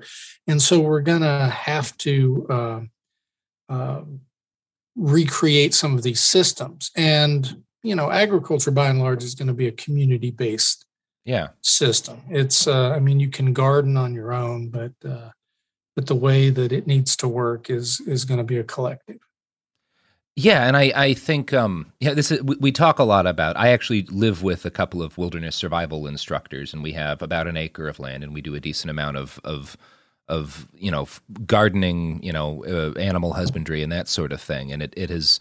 Um, I've I've spent a lot of my life on farms, so I've kind of always had an appreciation for how much work it is. And and one of the things we try to talk about on this show regularly is the value of even just having a garden of things like guerrilla gardening, not because I'm not one of those people who thinks that like, oh, we need to replace industrial agriculture with like individuals tending small gardens. That's not going to work, but because the more you kind of interface directly with the concept of growing food and with working with other people in order to do that, the more prepared you are for any number of things that could go wrong. Like even if those things don't involve a crunch in the food supply lines, the connections you make with people doing that sort of work will be more valuable than an extra two months of stockpiles, you know, in your in your food buckets or whatever, your Alex Jones yeah. dried food buckets.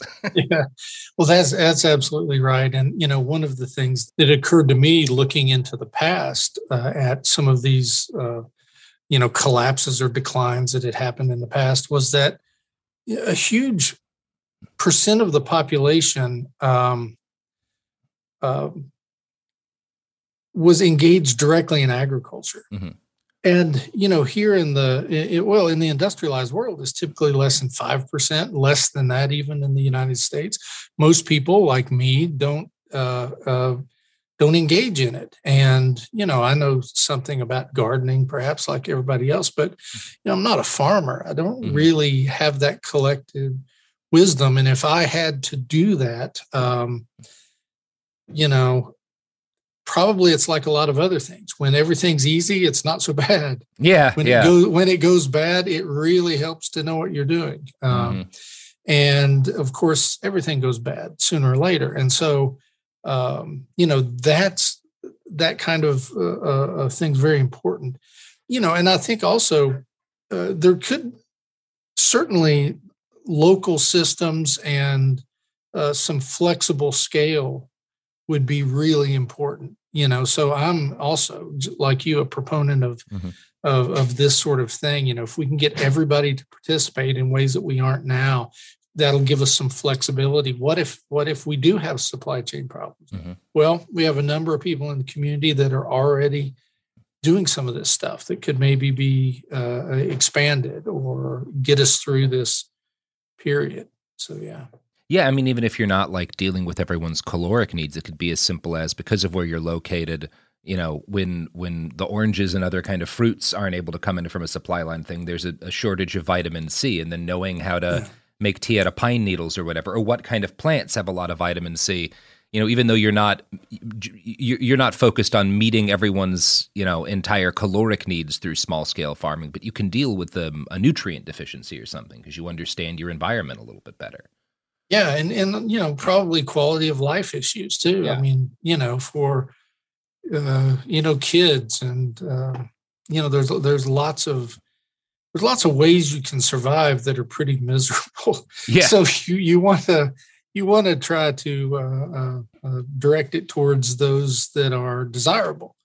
And I think part of that's having this flexibility, having this knowledge, having a lot of people involved in things. And you know, one of the things I talk about in in in my book are ideas of you know diversity and inclusion, which we talk about in certain mm-hmm. ways now and often. I think unfortunately it's talked about as if it's done to benefit the people that are marginalized and left out uh, only.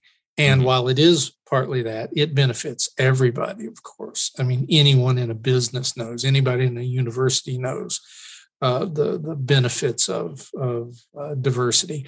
In the same way, anybody that's trying to do something understands the benefit of a diverse range of experiences. Mm-hmm. you know that's why we make these multidisciplinary teams that go out and do things uh, you know it's so that you have this this wide variety that, that can help you keep going yeah now one of the things that i really found fascinating in your book and that that kind of made me feel a little bit um, bad is i you know I've, I've i've spent a lot of time thinking about the what happened, what was done to, and what also just kind of happened as a result of the way diseases spread when when colonizers reached North America. I had never really devoted that much thought to the actual actions that in different indigenous groups took consciously to prevent to protect themselves from the spread of diseases. You mentioned the Cherokee in particular um, in your book. Could you talk a little bit more about that? Because that's something. As soon as I read it, I marked that page because I'm like, I need to look up what the studies he's referencing because I, I I don't know anything about this. Yeah, that um, you know, a lot of that stems from the research of of some other archaeologists, mm-hmm. and they, um, you know, you're exactly right. We don't think about that. We're not taught about it that way. You know, we sort of have this this contradictory and sort of uh, um, uh, doubly problematic way of talking about this. First, for a long time, we denied uh, sort of the, the how traumatic and, and how much of a genocide it was when Europeans uh, arrived. Um, and then, after denying that, mm-hmm. we sort of say, well, Native Americans are gone and no longer mm-hmm. relevant. So we can cease to talk about them. Uh, of course, uh, that's not true. And one of the things that we see when we look more in detail at the histories, or we listen to the oral histories, or we look at the archaeology, is that there are a number of things that uh, that that people did and do to um, uh, uh, to create the outcomes that they want, and that was no different for the Native American groups you know, I mean, they had ways of dealing with disease, and some of them will be uh, will be able to understand it via our sort of uh, our system, right? Isolating people, uh, cleanliness, uh, minimizing contact, especially with sort of problematic groups like the colonizers. Um, you know but in other ways there are things that are going to be uh, unfamiliar to us and we're not going to see the effectiveness or the value in it. But one of the things that that all of these things did that these groups were doing was created uh, or maintained um, uh, group identity and cohesion and uh, allowed the perseverance of, of community and so there are um, you know it's it's easy to think about people as sort of passive victims of something especially uh, when it serves your purpose to to think about it in these ways. And we just see that it's it's not the case. Yeah there was a remarkable moment in the book and I, I think it was from when you were in honduras where you you talk about you're finding pottery sherds and they have these specific kind of markings on them from i don't know like a thousand years ago or so. And you also know a local woman who's a potter and she's putting the same markings on and you ask her why and her answer is like well because the the pottery sherds that we find from our ancestors have those on them. And my, my initial thought was like oh what what a shame that she doesn't know what those originally meant. But then i thought like well but is that any different from like all of the different things that that I do because they're traditions because like they're things that like people a thousand years ago in in in my line did? Like no it's not. Like it's it's just what people do and it is a continuation and it's a very there's um that's a that's that's survival you know? That's that's conscious survival. Yeah yeah and, and in that case of course whatever it meant initially it now means that to her. Mm-hmm. right so there's the meaning mm-hmm. you know um, and, and so it, it's it's interesting you know one of the things you know I, i'm from and i live in kentucky and one of the things especially when uh, people come to say appalachians they're looking mm-hmm. for sort of authentic appalachian kentucky sure you know um, and they already have an idea of what that is and if you don't see it because that's not really what people do, then the response is never, oh, my ideas about what is authentic mm. might be erroneous. It's, oh, I wonder why I didn't see authentic Appalachians. You know, Yeah. it's like, well, you did, but you know, there's going to be more hip hop and punk groups than there Sure. are bluegrass groups because, you know, these are 18, 20 year old kids. That's, you know, they're doing this as much as this other stuff and, um, uh, you know, more probably. And so that, that is something uh, um, that, that I think of often as an archaeologist. You know, my focus is in the past, but if I'm going to understand things, of course, you also have to understand how are people thinking about it in the present and how am I thinking about it in the present? Because, you know, uh, everything, all the stories I tell about the past are coming out of are coming out of my experience in the present too, Mm. and it's hard to uh, it's hard to separate those. And really, the best we can do is try to, um, you know, reflect on that and see how is it that I might be limiting my understanding because of my particular experience.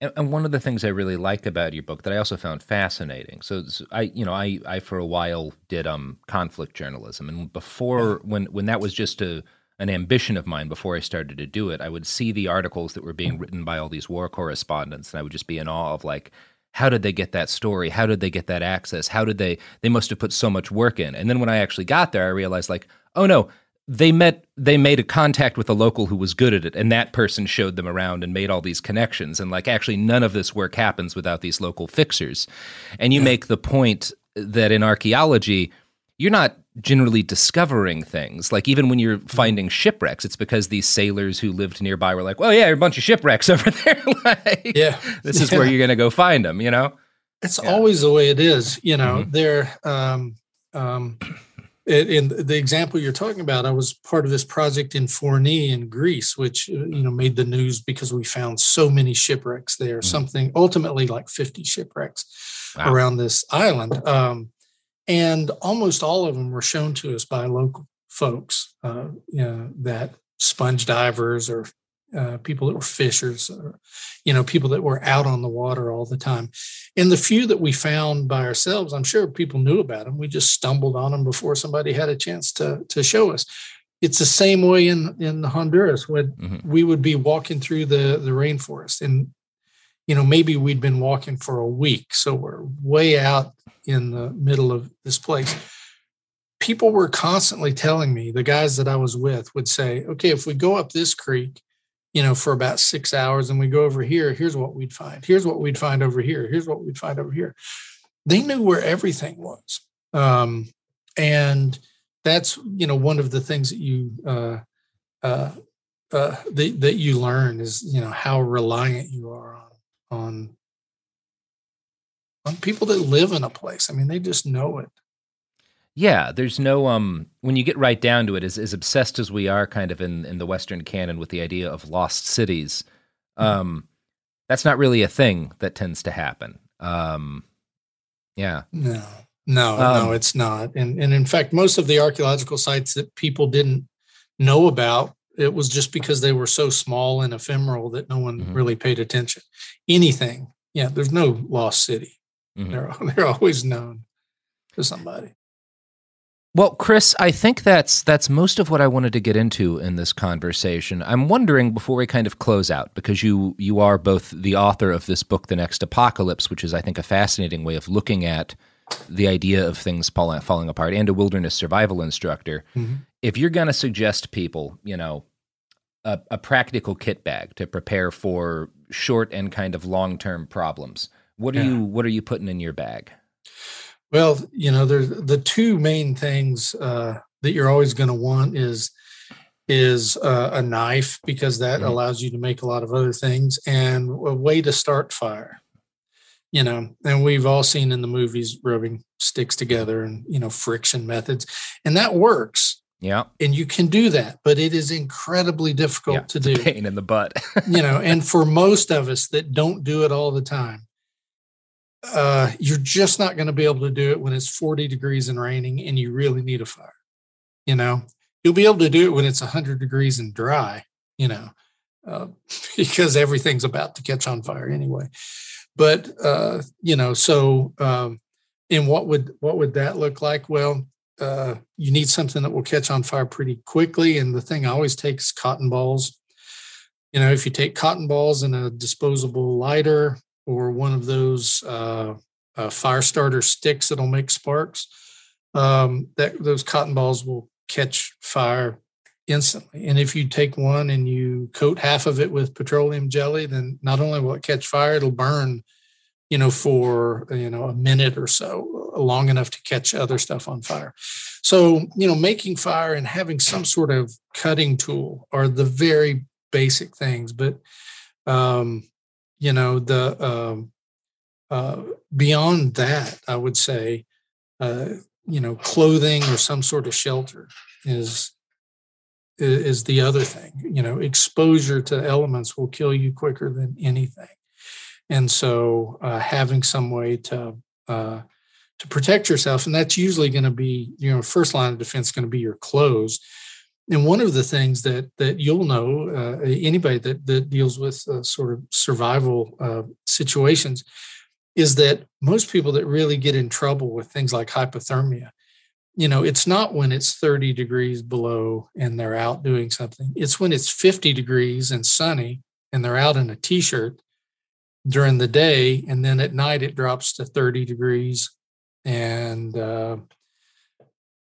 you know they're stuck out somewhere uh, with without proper clothing. That's that is when things get really dangerous. So, you know, I would say, you know, if you can have some way to start fire, some sort of knife, and appropriate clothes for spending the night out, you know, then then uh, then you're probably in pretty good shape for most yeah. situations.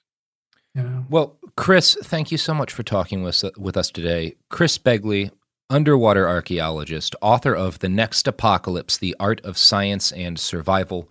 Chris, is there anything you'd like else you'd like to say or kind of get into before we, we close out for the day? No, just thank you very much for uh, for reading the book and for uh, reaching out to talk with me because I think that you know, especially now as we go into sort of an uncertain uh, future. I mean, future is always uncertain, I suppose, but the um, as you know, we're really recognizing some of these challenges. You know, I, I really am hoping that this sort of um, uh, uh, community-based idea uh, becomes the way we think about things. Um, you know, it doesn't mean it's easy or that we're going to like it. It doesn't mean that that's what I want. I mean, tell you the truth, I would love it if it was just me out in the woods with my family. You know, I can do that. It's much harder to be part of a community and make things work for a big group of people, but that's just the way it's going to be. Yeah. And that's you know? that's ultimately the way in which you have a lot more real security because I I yeah. think um uh I think people I don't know. The, the the the world seems so complex and messy that it's easy to imagine that that safety comes from getting away from the world, but historically, yeah. that's just not how it works. No, the world finds you. You know, yeah. Uh, the best being part of a group is is always best, and your uh, your little group can never defend against the big group. I mean, if we want to put it in those terms, you know, you can't just hoard everything and uh, um, just doesn't work might work for a little while but uh, yeah so that you know that for me that's the message i'm hoping yeah. uh, uh, people take from that well thank you very much chris uh, for those of you listening at home again please do check out the next apocalypse the art and science of survival by chris begley that's going to do it for us all today. Chris thank you again and have a wonderful day. Yeah you too. Thank you Rob.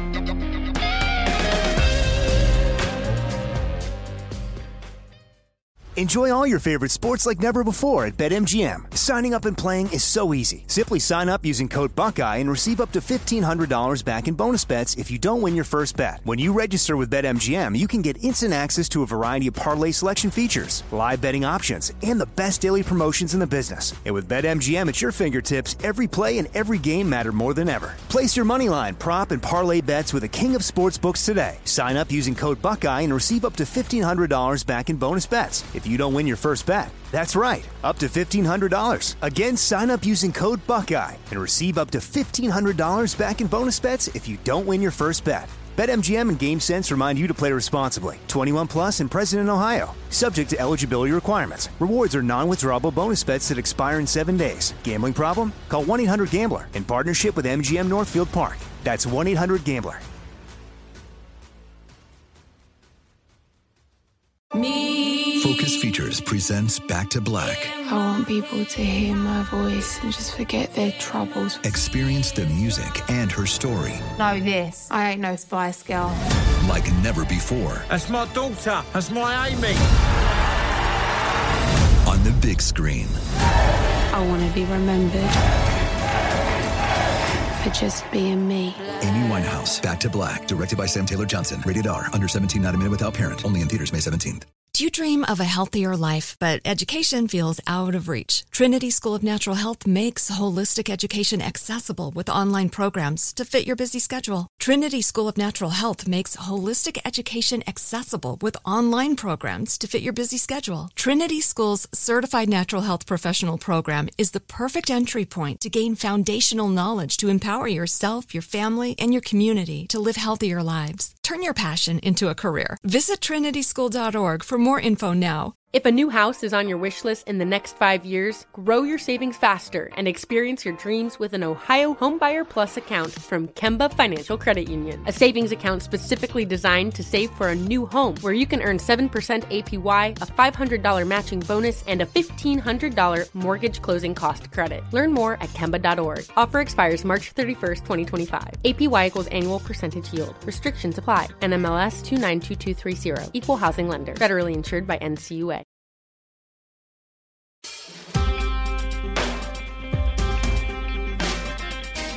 Oh boy, it could happen here. That's the name of the podcast. And I'm Robert Evans, the guy hosting the podcast. Who else is with me? Is it is it Garrison?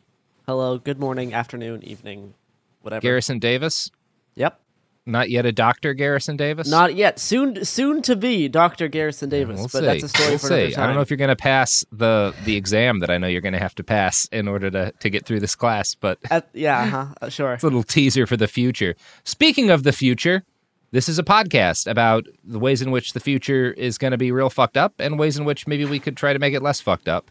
Um, and today we have on a guest, uh, Mr. Calvin Norman, who posted a thread on our subreddit with the very simple, very unsettling title, The Woods Are Bad. Um, and Calvin, you want to introduce your, yourself, your credentials, and, and what you were trying to get across in that thread? Because I found it very affecting. Yeah, thanks, Robert. So uh, my name's like like you said, Cal- Calvin Norman. I uh, I work in forestry. I've worked in forestry for a while now. I used to be uh, an industrial forester in the Great Lakes region, so like Wisconsin, Michigan. Then I worked in the Southeast. I did my master's down there, and uh, now I'm in the Mid Atlantic. So I've I've kind of been around the Eastern United States. I haven't gotten out west yet, but and uh, I'm a certified forest or candidate certified forester. I got like a year left on that, so been around. I also do wildlife stuff. It's pretty fun. And yeah, your your thread. What what I found interesting about, it, I have a good friend who is in forestry or was in forestry at least, and, and got their degree in that. And we were we were out hunting in the Cascades a little earlier or a little later last year. Um, and there was this wonderful moment. We'd been following a game trail up like this steep hillside, and there was kind of a clearing where we were, a clear cut, but there's deep brush all around. And we get to the top of this thing, we look out and we just see you know these these rolling mountains of the Cascades, all covered in this the, the most the this lush, beautiful greenery, all these these pine trees and everything. And my friend says to me, "It's going to be totally different in 20 years. Um, it's already a different forest than the one I grew up with." And and that that is that is kind of the cliffs notes of what what you're you're getting into a lot of detail here. And I'm wondering if you could just kind of like. Yeah, start on uh, that. Explain kind of what's actually happening uh, in our woods, or at least the woods that, that you're comfortable talking about here. It's a big continent. Well, yeah, yeah, it is a big continent, and you, have a pretty good international base. And I, I can't speak for the Europeans or the Canadians. There's a Mhm. whole different ballgame over there, and tropical stuff is just wild, yeah. really cool but wild stuff. Uh, so mainly talk about the U.S., mainly Eastern United States. So if you look at the Eastern United States, this is a forest that has never existed before in the history of the United States. Um, previ- you know, prior to like 1920, our forest was like, uh, depending on the source you read, between 20 and 50 percent chestnut uh, with other species mixed in there. And now we have a mainly oak dominated forest. And we lost all of our chestnut due to chestnut blight. Um, out west, you you got a couple of other things going on, but fire suppression has just changed the forest there. Uh, same here on the East Coast and in the Midwest. You know, you used to see a lot more fires going through. I mean, some of that was lightning strikes, but no doubt a lot of it was you know intentionally set by the First Nations and the people before the people that we think of as the First Nations. And um, you know that has mainly disappeared, except for the Southeast, where fires never really stopped being in the ground, which is really cool. But even their species compos- composition has changed dramatically. Um, a lot of what we're seeing is you know changes in human management, but there's also a number of invasive species that have changed things. You know, like chestnut blight, emerald ash borer, Asian longhorn beetle is coming in. You know, those are just the pests. The understory and you know plants is a whole different ballgame. Um, it's it's it's all not great. It's all not great. I was uh, talking with some colleagues at an agricultural show right before I posted that, and we were talking about how the woods were bad. And um, we very easily laid out a scenario where we lost the most of our remaining dominant tree species. I, it was not at all hard to do. It took about two minutes. So, not great. Uh, and then the West Coast, things aren't great either. And when you're talking about when you're talking about losing these species and stuff like the chestnut blight, where is that coming from? How much of that is sort of as a result of you know climate change? Like we're having a lot of tree species have trouble here in the West because of of how much hotter the summers are and how much drier things have gotten. So how much how much of what you're seeing where you are is because there's been changes to the climate and how much of it is you know i guess kind of like globalism like people bringing in pests and bringing in blights and stuff from other areas and it, it spreads like wildfire well, I think that we're just starting to see the beginning of climate change, like driving species, you know, up the mountain, yeah, off the mountain out west, and here, you know, out of certain regions. You know, as things are getting hotter and drier, or as you know, climates are becoming more extreme. You know, here in uh, the Mid Atlantic, we had one of the wettest years on record. I think it was like five or seven. Whereas in the Midwest, they had droughts, but before that, we had two years of drought. So you know, it's it's more extreme, and that's that's just starting to take part. But the extinctions and near extinctions have been mainly due to non-native pests, um, and that's just most of it right there. Um, just because we haven't really seen the start of climate change. Yeah, but yeah. impacting diseases. So, like out west with the mountain pine beetle, you're seeing more generations of mountain pine beetle come through. I was just doing a presentation for some folks in uh, South Dakota, and something like a third of their total forest was impacted by mountain pine beetle. Jeez. And and what is that like when you actually talk about this these beetles coming in? That's the kind of thing that uh, even as we've gotten more comfortable talking about sort of, of of the different kind of collapses spawned by climate change, I think that uh, they, we tend to imagine more spectacular things, these giant sweeping fires that burn through huge chunks of states and these these huge like environmental calamities what is this like what happens when one of these beetles hits a forest one of these beetle species obviously not like a singular beetle? Like what what is actually like how, quick is the effect and, and what kind of comes after that? Like I, I, I know there's sort of a shockwave it's kind of like a bomb going off. I'm interested in kind of tracing the root of that explosion if that makes sense. Yeah so it, it depends species to species. Chestnut blight was really fast and it just seems to have torn through the chestnut native range. So chestnut went from florida to, to maine and out west, like Tennessee kind of area there. Um, and it just, you know, in like something like 15 years, the entire species gone.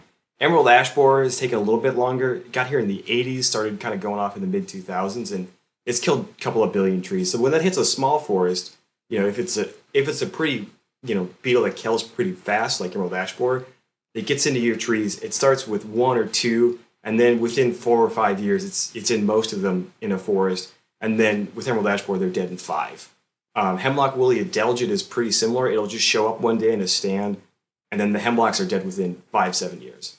Uh, and you know, sometimes you know what's going on, you know, because Emerald Ash Borer has very clear signs, and other times you don't know what's going on because the, the tree canopy is so tall, and all of a sudden trees are getting thinner and thinner, and then they're dead.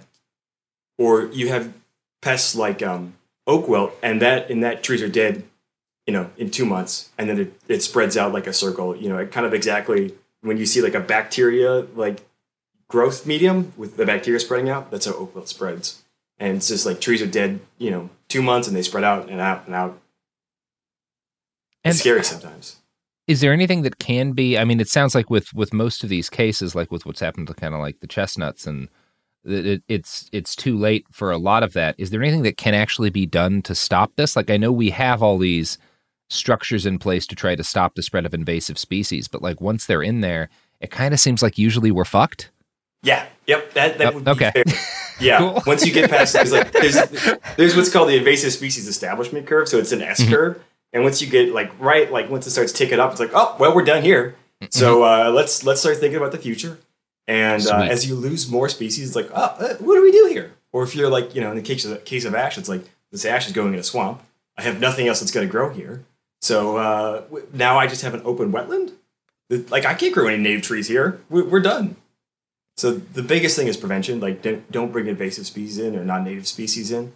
I was uh, talking to a lady a couple of weeks ago, and she uh, has emerald or not. She has hemlock woolly adelgid on her property, and she brought in a biocontrol, or she assumed was a biocontrol from Japan. It's a beetle, and Oh released it. Yeah, in, this case, it was one that had been tested and failed because it doesn't make it through the winter. But you know, stuff like that. It's like just just don't do that. You know, I Yeah. appreciate the thought there, but don't. With some of these species, we have you know, you know, like hemlock woolly adelgid, we have pesticides that work really well, and you apply them only to the tree, and so it's like, all right, I treated this tree. This tree's good for seven years. Some of them, like emerald ash borer, you're done. There's just nothing you can do. So, Hmm. yeah, it's uh, prevention, prevention, and then there, you can quarantine, but then, You know- then it's like we're this county's done, so we're gonna just try to make sure that only this county dies. Oh, jeez. You mentioned a bit earlier, like thinking about the future. What does that actually look like when when we hit a situation as we have with a lot of these species? We're like, all right, well, this shit's we ain't we ain't stopping this. What is what like what, do people like you do next? Like, what is the next kind of step for the forests, or is it just sort of a smoke 'em while you got 'em kind of thing? Uh, sometimes it's smoke 'em while you got them. So like beech bark disease is going through just roasting beech in the East Coast, and it's going it's going to the Midwest. And so there, it's kind of like, well, you know, if it's in there and your beech are dying, take them out. And if they're not, don't. There's it's ninety nine percent fatal, but there's one percent that can make it. So you know, like maybe we find that one percent. Emerald ash borer is ninety nine percent fatal, but I've seen you know in the past couple of years, I've seen two that made it. So like, if we don't cut them all, maybe some will survive. Yeah, Um, theoretically, we could then like clone or breed or whatever the trees that live, and in a few generations have more of them. Um, Yeah. if other It- shit doesn't happen. Yeah, ch- the chestnut project's been going on for the last hundred years, and it, it looks like it'll take another forty more. It's that's a controversial opinion. Some people say it's faster than forty, but you know, Yeah, tell it'll me about 100 that. years. Oh, the Chestnut Foundation? Really, it's a really neat thing. So there were some chestnuts that were found resistant and some planted outside the range of chestnut blight. And so the ideas were they slowly started back breeding. So they crossed in Chinese chestnut, which is resistant to the blight, which is native to China and East Asia. And so they, they crossed them in with the remaining chestnut with the hopes of, you know, kind of eventually breeding out the Chinese, but just maintaining the American chestnut and just getting that gene in there. And so they started that back in like the 30s and 40s when they realized what was happening. Well, you know, to, today is 2022, and we Mhm. are still without, you know, American chestnut in the forest. There are some backbred versions that are more resistant, but they will still get infected. I've been to a couple of chestnut nurseries where they're doing experiments, and it's it's sad because they'll they'll get up and then they'll die. They'll get up Oh, and they'll die, and it's like, oh, there's two. Look, there are two over there in the corner that made it, and those get you know onto the next one. But there is some work out of uh, New York, SUNY in New York, where they um, altered a chestnut and they put in um, they they just they just changed the gene so the you know version that the gene that makes ch- chestnut blight resistant is in that, and that's getting approved by the EPA, FDA, and USDA. Um, hopefully that gets approved. If that gets approved, we get real we get real further along because the resistant trees are not the same as the American chestnut. The resistant trees are more they're shorter and more shrubby, and they don't fulfill the overstory canopy role that chestnut used to play. Um, that's that's best case scenario. Worst case scenario is you're like um, butternut, which was you know driven to functional extinction at the same time, and we're just nowhere on that. Purdue's working on some stuff, but it's nowhere. They, they're not in the woods. Now, how how much of like because I, I tend to roll my eyes pretty hard when we're, we're talking in particular about climate change and people are like, well, I think that science is going to save our asses from this one. We're going to we're going to develop some like miraculous carbon capture method, and like at the last minute, we'll we'll we'll be able to reverse everything, and it'll be fine. I tend to roll my eyes at that. But this, and maybe I'm not, obviously, I don't understand this at nearly the level you do. Is this kind of a thing where if there's hope for a lot of these species and a lot of these biomes, it's going to be in stuff like we figure out how to hack these trees to keep them alive? And, and like, is, is that really kind of where we are? I know some very good gen- tree geneticists and tree breeders, but I, I don't think that they have the capabilities of, you know, coming up with trees that are resistant to all of the various fungi and Yeah. bugs that are out there. And even if they do, it's you know you have to get them out into the woods. You have to plant. We got like 740 million acres of forest. You got to get them out into the woods. You have to have the nurseries to get them out. There's you know even if you were able to create trees that were resistant to all of these pests, it would be impossible. So no, the No, only well, the good. only answer is uh, don't don't do climate change. And to the the carbon capture perspective, um, the only machine that's going to capture um, the amount of carbon we need are trees. Yep. I do I do forest carbon stuff, which is a whole different episode. I want to. I mean, I'm I'm very I'm extremely interested in that because obviously, like we've we've been supported by a couple of of companies who like one of the things they do to try to be nice is they'll they'll plant trees and stuff, which is not useless, but also a lot of people think that that's what rebuilding a forest is and like no forests are a huge part of the problem with why the west is so flammable is we chop down all these trees and we grew back just the trees um, to chop them down again and that turns out to not be resilient at all to anything because trees do not live on their own ever Yeah, that's why it's a forest. It's not just Yeah. trees. yeah. You're exactly right. Yeah, no, it's yeah. That's that's a yeah. Planting. There's not the infrastructure to plant our way out of climate change. There's not the land. It's just impossible.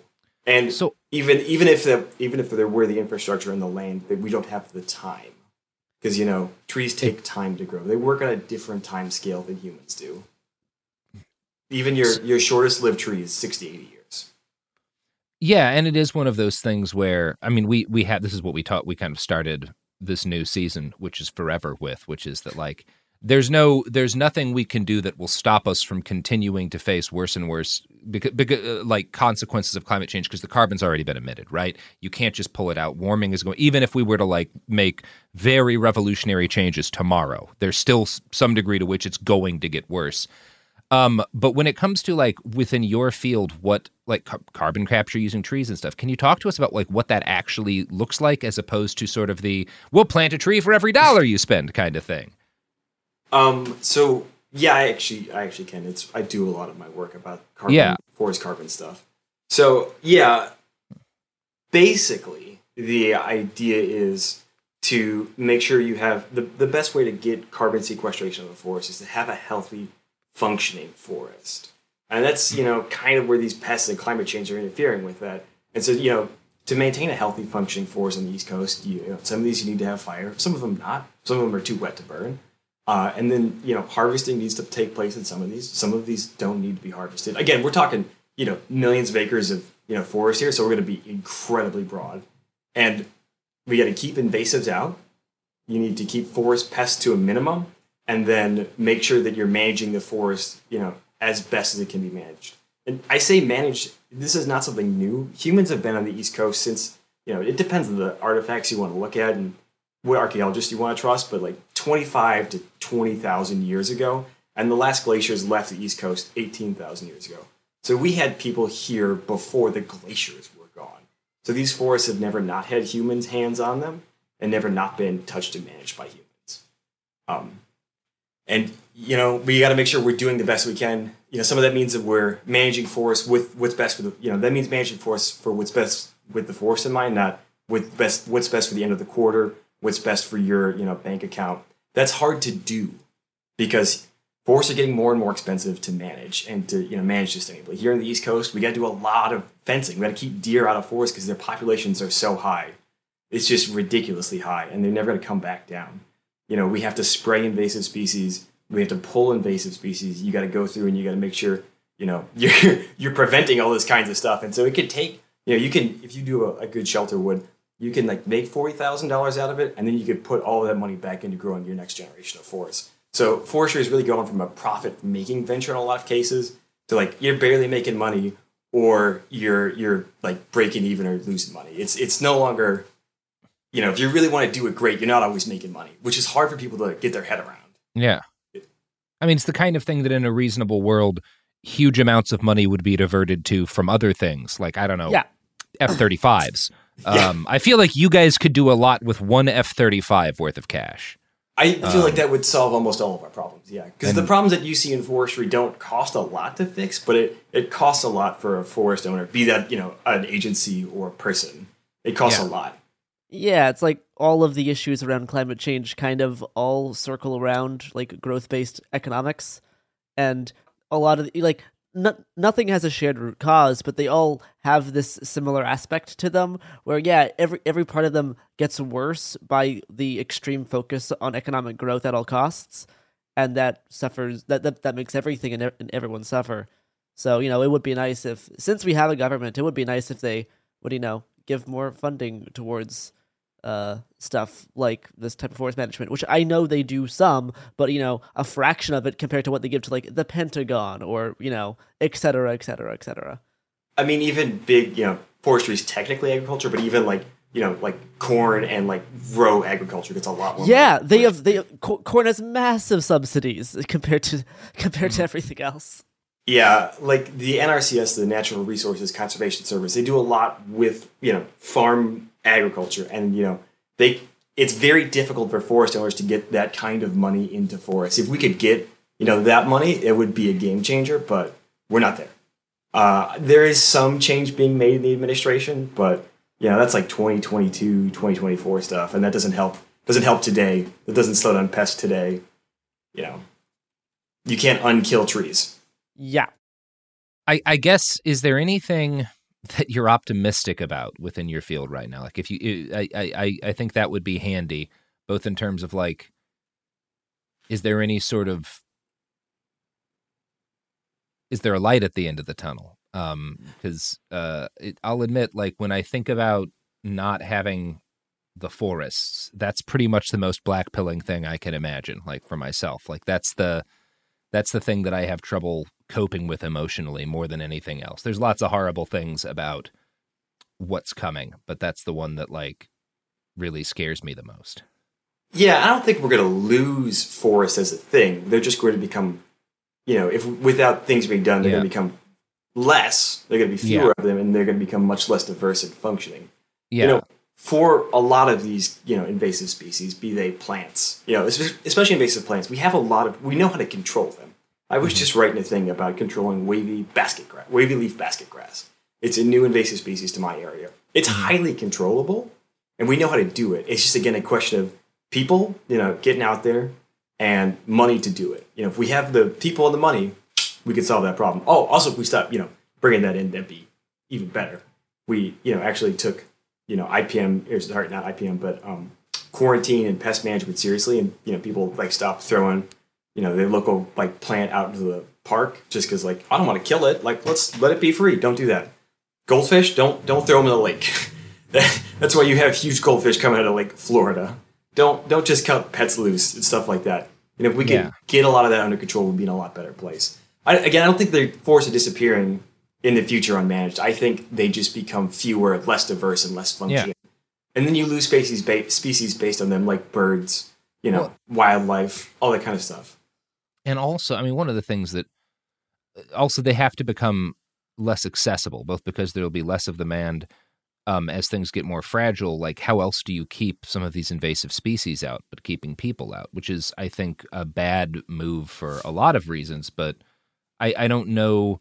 I also don't know. Like, to to is it possible to have a global society where there is not just trade but the movement of people on a wide scale and not have this kind of shit crossing right? Like that's when i think about as as someone who's uh, more or less an anarchist when i think about the only things that a border should exist to do it's it's keep stuff like that out. But i just i don't know how possible that is. Like a lot of this stuff is i mean it, it, is this the kind of thing that's just spread by carelessness? Because it kind of seems like it can be spread too by people who think they're taking care. Yeah, both is the answer. Uh, there's some very good research out there about the you know relativeness between global trade and you know invasive species, but that also you look at like colonialism and colonial societies. There were these things called inter, uh, introductory societies. Oh, I'm getting the name wrong, but basically they're clubs. It's like all right, I would like uh, clubs of people like I would like to see know, Yes. this new place that I live in, like the old place. Like the European starling was introduced in New York because you know uh, one guy wanted to see all the birds of Shakespeare in America. Christ. Oh, I got an even better for, one for you. The uh, moth, formerly known as gypsy moth, that's the only time I'm going to say that word, um, is is now found in America because of this one guy. Uh, I'll put the name in the chat for you so you can say it because I know how much you love saying uh, French names. Oh, ha, ha, ha, ha. This guy's one of the most French Pierre names ever. Leopold Here comes a wave of comments about our anti-French racism. Oh no, no, can't this, be this, racist this guy, against this the guy French. deserves it. yeah. Oh, Yeah, I no, this- know. It doesn't matter. We Yeah. still get the. Okay, well, this Which guy nobody deserves does about my Italian accent. No, it Bafflingly. is. It's just the French. It's just the it. Uh, French. once again, yeah. the Italians deserve it as well. Yeah. Uh, no, they please tell that. us about Etienne. Yeah, so so this guy, uh, he was a he's a French scientist who he left France. He came to the U.S. for a little while. He hung out in Massachusetts. He was also also an amateur entomologist, Oh boy. and he was like, "Oh, you know what I think America needs is I think they need a silk industry. Now they have a native silk moth that doesn't produce good silk and it doesn't breed fast. So he brought in the uh, Lim- Lematra. I got I got to do the scientific name because we changed the name on it because the common name is a slur. So we're not doing that. yeah. So Lymantria dispara. Uh, so Okay. so he brought this this moth in from Europe, uh, and he he started trying to breed these two moths, which are not related at all. It didn't work, obviously. And then he just kind of you know he went he went off to be an astronomer, and he just let these moths go in his backyard, and he didn't tell anyone they were there. And then all of a sudden, these things escape, and now they're killing trees, you know, across the eastern United States, and they're in Washington, Oregon. I think they're in Oh. BC a little bit too. Great. Yeah. So it I- yeah. That's that's that's that's such a good parable, like a, a parallel to the invasive species that is French people. That Yeah, really, really yeah. does just tie up Mhm. all all aspects of that. Yeah, amazing. I uh, it Yeah. makes me think a lot everything you're saying about kudzu, which which is in the I I've heard some people say they're getting a handle on it. I don't know how to evaluate that at the moment, but when I was last living down there, it was just like devouring the entire southeast. Yeah, you can handle it again if you want to spray it. Or Yeah. you could you could get what's called a chew crew, so a bunch of goats. You can Mm-hmm. get a handle on it, but again, that's money and effort. So it's just a question. of Although you do get delicious, delicious goat meat. Oh my gosh! The, I tell you what, the people who do goat invasive management, they have it made. What they do Yeah. is they rent goats out to people. They get paid for the goats, Oh, and they also get their goats fed. So when they slaughter them, they didn't even pay. That, you know, that's a good business model. right there. Say as someone with a couple of goats, that does sound like the dream. Um, Oh, yeah. yeah.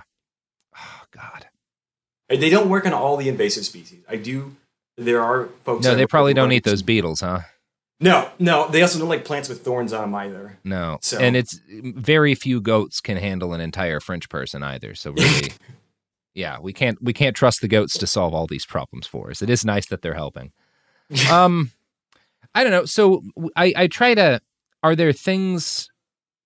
uh, Either in terms of like it acts people can take, or probably more more realistically, organizations people could support that you think are actually helping try to stop as much of the woods from going bad as fast or, or reverse the, the uh, some of the stuff we've been talking about today like how can we, we try to have some some room for people to do something if if there is anything people can do other than check your fucking shoes for beetles when you come back from wherever burn all of your clothing anytime you leave the state okay That's that's a good start. That's a really good start. Not even the state. Sometimes it's the county.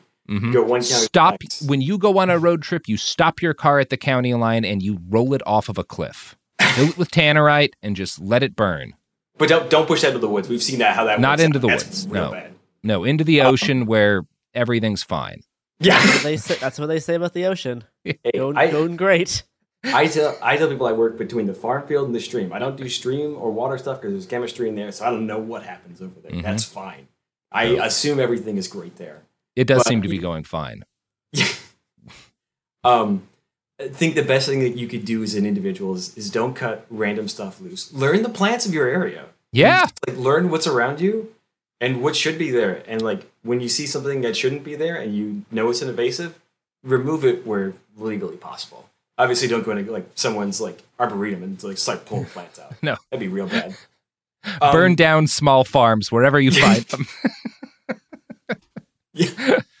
oh man the egg people would not be happy about that Mm-mm. but yeah i mean I, I, oh, i'm not gonna say anything Um, so I think you know, learn plants, trees is neat.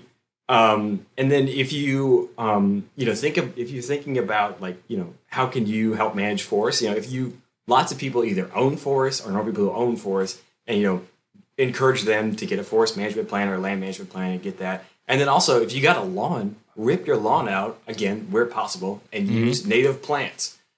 I do I do some ant, you know some lawn change stuff, and it's just frustrating the amount of lawns out there. It's like you know one of these people, one of these reasons we're losing so many you know birds, and we have fewer birds and bird species because like they, they they can't eat grass. Mm-hmm. These these things eat fruits and insects and seeds, which you don't get in grass. So you know if you don't own a forest, that's fine. and I'm I've, I'm a huge advocate of that. I try to be on the show, and people again, we always get this thing where there are people who will critique when we talk about some of these small scale solutions. It's like, oh, you know, turning your turning your lawn into a a permaculture garden with local species isn't going to like produce enough food to to feed your family. It's like, no, it's not about that. If you could get a couple of thousand people to do it and they convince another couple and like so on and so on and so on, then suddenly if you're increasing significantly the amount of carbon sequestered by that lawn and you're also making a better habitat for birds and whatnot, that that scales. That is a thing that scales. If we got a significant number of people with lawns to replace them with something like we were talking about, fucking kill kill that grass that almost certainly isn't fucking native to your area. Plant stuff that is and and and try to reintegrate at least your lawn back into the local ecology. If you got a million Americans to do a version of that, you, you that's not an insignificant thing. Um, Yeah. yeah, and it is something There's- that you can do. In a lot of states, there's programs to support it. The in my state, there's a program specifically for like changing lawns over, Mm-hmm. and that program is backed up. They are out of money until 2024. They spent it all already. Oh. There's definitely interest there. Um, Again, the give them an F thirty five. Let them sell it to whoever, whoever, anyone gets it if they want it. It just goes up on Craigslist. All right. Yeah, put it on ca- Craigslist. Cash. Yeah, give it to the highest bidder. Um, the other thing you could do is go outside, like support your local land management agency. Most of these, like Forest Service and Park Service, they depend on money spent by users. So Mm-hmm. go spend money at the forest. The other thing people can do, Wash you your fucking boots first, though. Oh yeah, definitely that. And don't don't bring shit in. Yeah. Don't don't bring your like weird thing in, like your weird plant, because you don't want to kill it. Kill Yeah, it. your entirely seed based diet. Yeah. If you don't, if you hunt, great. That supports conservation. If you don't want to hunt, you can still buy duck stamps and these other things that support wildlife management. In the U.S., wildlife is is funded by the users. So there's people who buy guns and ammo, and who buy archery equipment, and who buy hunting licenses. So if you want to support wildlife, the best thing you can do is buy a hunting license, even if you don't hunt. Hmm.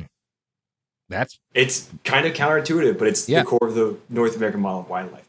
Management. Yeah, yeah, that's a really good point. And it is one of the it's also one of those areas when we talk about ways in which theoretically there's room to build re- inroads between left and right in this country. Conservation and hunting should be one, right? And there are Oh, hunters yeah. on the right who are actually talking a pretty good like reasonably about conservation. Like it is an area of shared interest. Everybody likes wild places, so to speak, quote unquote wild. We just talked about how none of them are actually wild. They've all existed with human beings for forever. But like, yeah, We like we like the outdoors. We- we yes, the enjoy- outdoors.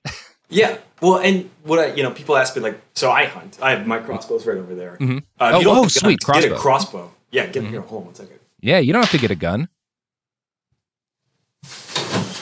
I have been wanting to get crossbow pilled for a while now. Oh yeah, I wouldn't mind getting crossbow pilled myself.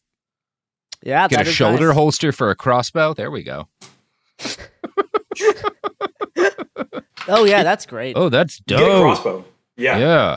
No, this is not a super expensive one, but it's pretty much a rifle. Yeah, Uh, I mean, ballistically, at the ranges you use them, there's not any meaningful difference, Yeah. really. Yeah. And if you're a person who you know doesn't like guns and doesn't trust yourself around them, uh, they're very safe. Mhm. So yeah, get get you one of those if you want. It's a fun time. Crossbow. Uh, I also like it a lot more than my uh, my guns because it doesn't Yeah. recoil. But that's enough about that. Well, that's great. Um, is there anything else you wanted to get into, Calvin, before we kind of roll out today? Uh, you touched on forest carbon stuff. That's a whole man. Yeah. a bunch of stuff on that. That's a whole other world. That's, Yeah, that's I, I am interested in Easy. talking more about that, but perhaps we should do a, have a uh, dedicate an entire thing. I mean, we should definitely dedicate an entire thing to that. It's an incredibly important subject. Yeah. Um, and I think there's a lot to say about how different um, indigenous groups have been. Like up, up in the Northwest, in particular, we have a lot of um, kind of tribal efforts at, at stuff like not just with the with the forest, but also with like the coastline and whatnot, and rebuilding certain populations along the coast. In the Midwest, um, Menominee does a great job with forest management. I'm actually doing a, a webinar thing about one of our forest pests, and we're having them come talk about their management. Well, we invited them. I'm not actually sure if they're going to do it yet, but the practice we use is based on what they use out there. So yeah, it's it's really cool what various First Nations do. Super mm-hmm. great. Yeah. I just want to plug trees. Yeah. Trees neat. Learn your They're trees. fucking dope. My favorite type of tree, probably the redwood. Used to live in Arcata, go running in them every day. Um, I know that's kind of a cliche answer. What's your what's your favorite tree? Uh, this is one behind me here. No one can see my background. Uh, it's mm-hmm. white oak. You can't make Ooh, bourbon yeah. without white oak. So yeah, yeah. That oak. is an important also, tree forest products are like one of the only things that supports supports forest management. So it supports forest. So you don't be afraid to use you know sustainably managed wood and wood products. Mm-hmm. Find a it's good a bourbon system, company. It's capitalism. And drink a shitload of bourbon. Always a good call, really. Um. All right. Well, Calvin Norman. Any uh, any last pluggable to plug? Um. Plants. Uh, if you yeah. want to learn plants, that's great you want to learn about what's going on in your native, you know, your areas around you, there's lots of groups that do that. Your local extension service helps you out with all that. that. Most of their stuff's free, so plug that. Yeah, go outside and plug that. I don't do Twitter. Good. Yeah. All right. Well, uh, go outside, hug a tree. Calvin Norman, thank you again so much for coming on. Um, if you want to see Calvin's original thread, just type in "the woods are bad" uh, and uh, it could happen here Reddit, or just go to the It Could Happen Here Reddit and scroll down a bit. You'll find it. Um, that's going to do it for us today. Uh, until tomorrow, go out into the woods. Go out into the woods. But wash your fucking boots first.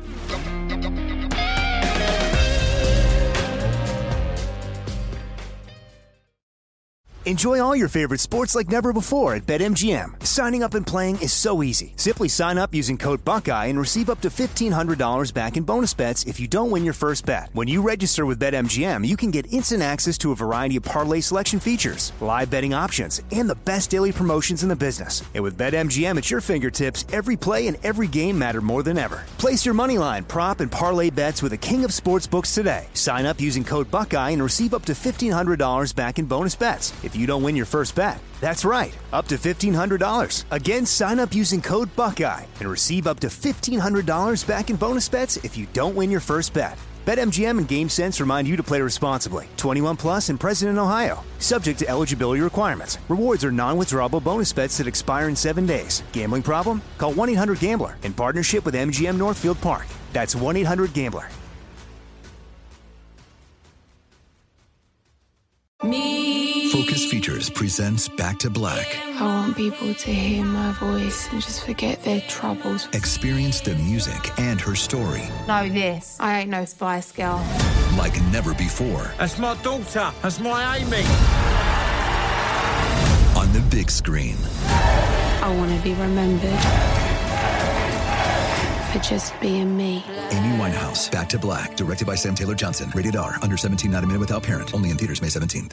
Do you dream of a healthier life, but education feels out of reach? Trinity School of Natural Health makes holistic education accessible with online programs to fit your busy schedule. Trinity School of Natural Health makes holistic education accessible with online programs to fit your busy schedule. Trinity School's Certified Natural Health Professional Program is the perfect entry point to gain foundational knowledge to empower yourself, your family, and your community to live healthier lives. Turn your passion into a career. Visit trinityschool.org for more info now. If a new house is on your wish list in the next five years, grow your savings faster and experience your dreams with an Ohio Homebuyer Plus account from Kemba Financial Credit Union. A savings account specifically designed to save for a new home where you can earn 7% APY, a $500 matching bonus, and a $1,500 mortgage closing cost credit. Learn more at Kemba.org. Offer expires March 31st, 2025. APY equals annual percentage yield. Restrictions apply. NMLS 292230. Equal housing lender. Federally insured by NCUA.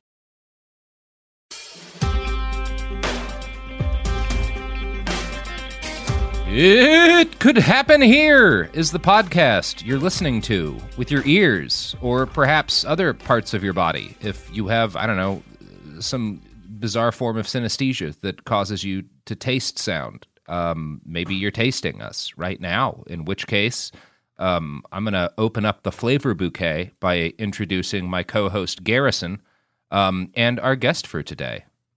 Why don't you take over now, Garrison? I've done my job. Great. That sounds lovely. Yeah. Hey, Garrison here. It could happen here is the podcast. Uh, we have a special guest today, uh, journalist and researcher W.F. Thomas. Hello.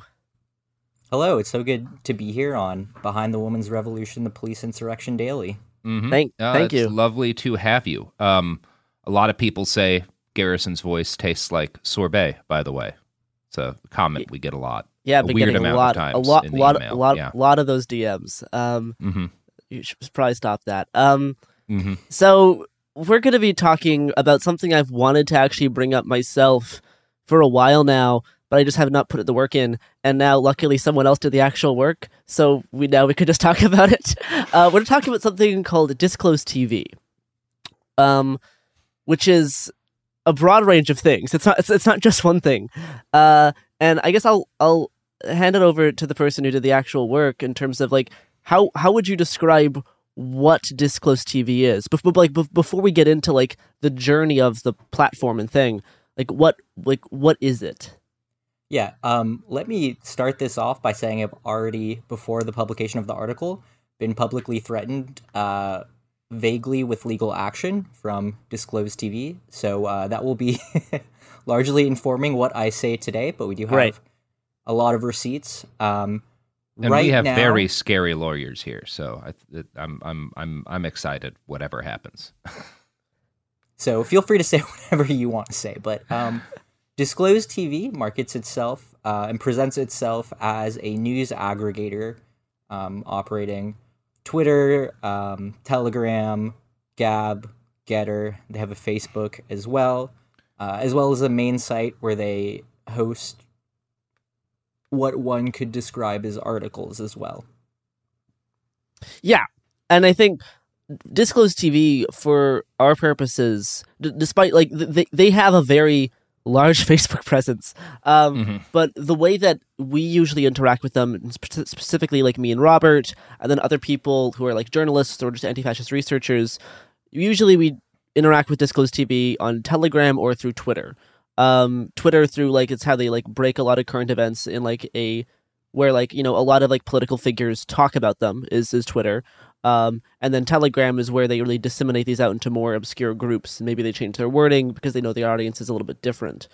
And they've been a vector of information for a while. Really, really, with the 2020 protests, they kind of Oh picked god, up a lot of there- like, there Twitter. was yeah. They, they they were everywhere in terms of like saying specific things, not doing sourcing, um, and just having like basically they are a place where they kind of create what the they they try to create what the news is because of how isolated they are from the sources that they actually pull info from.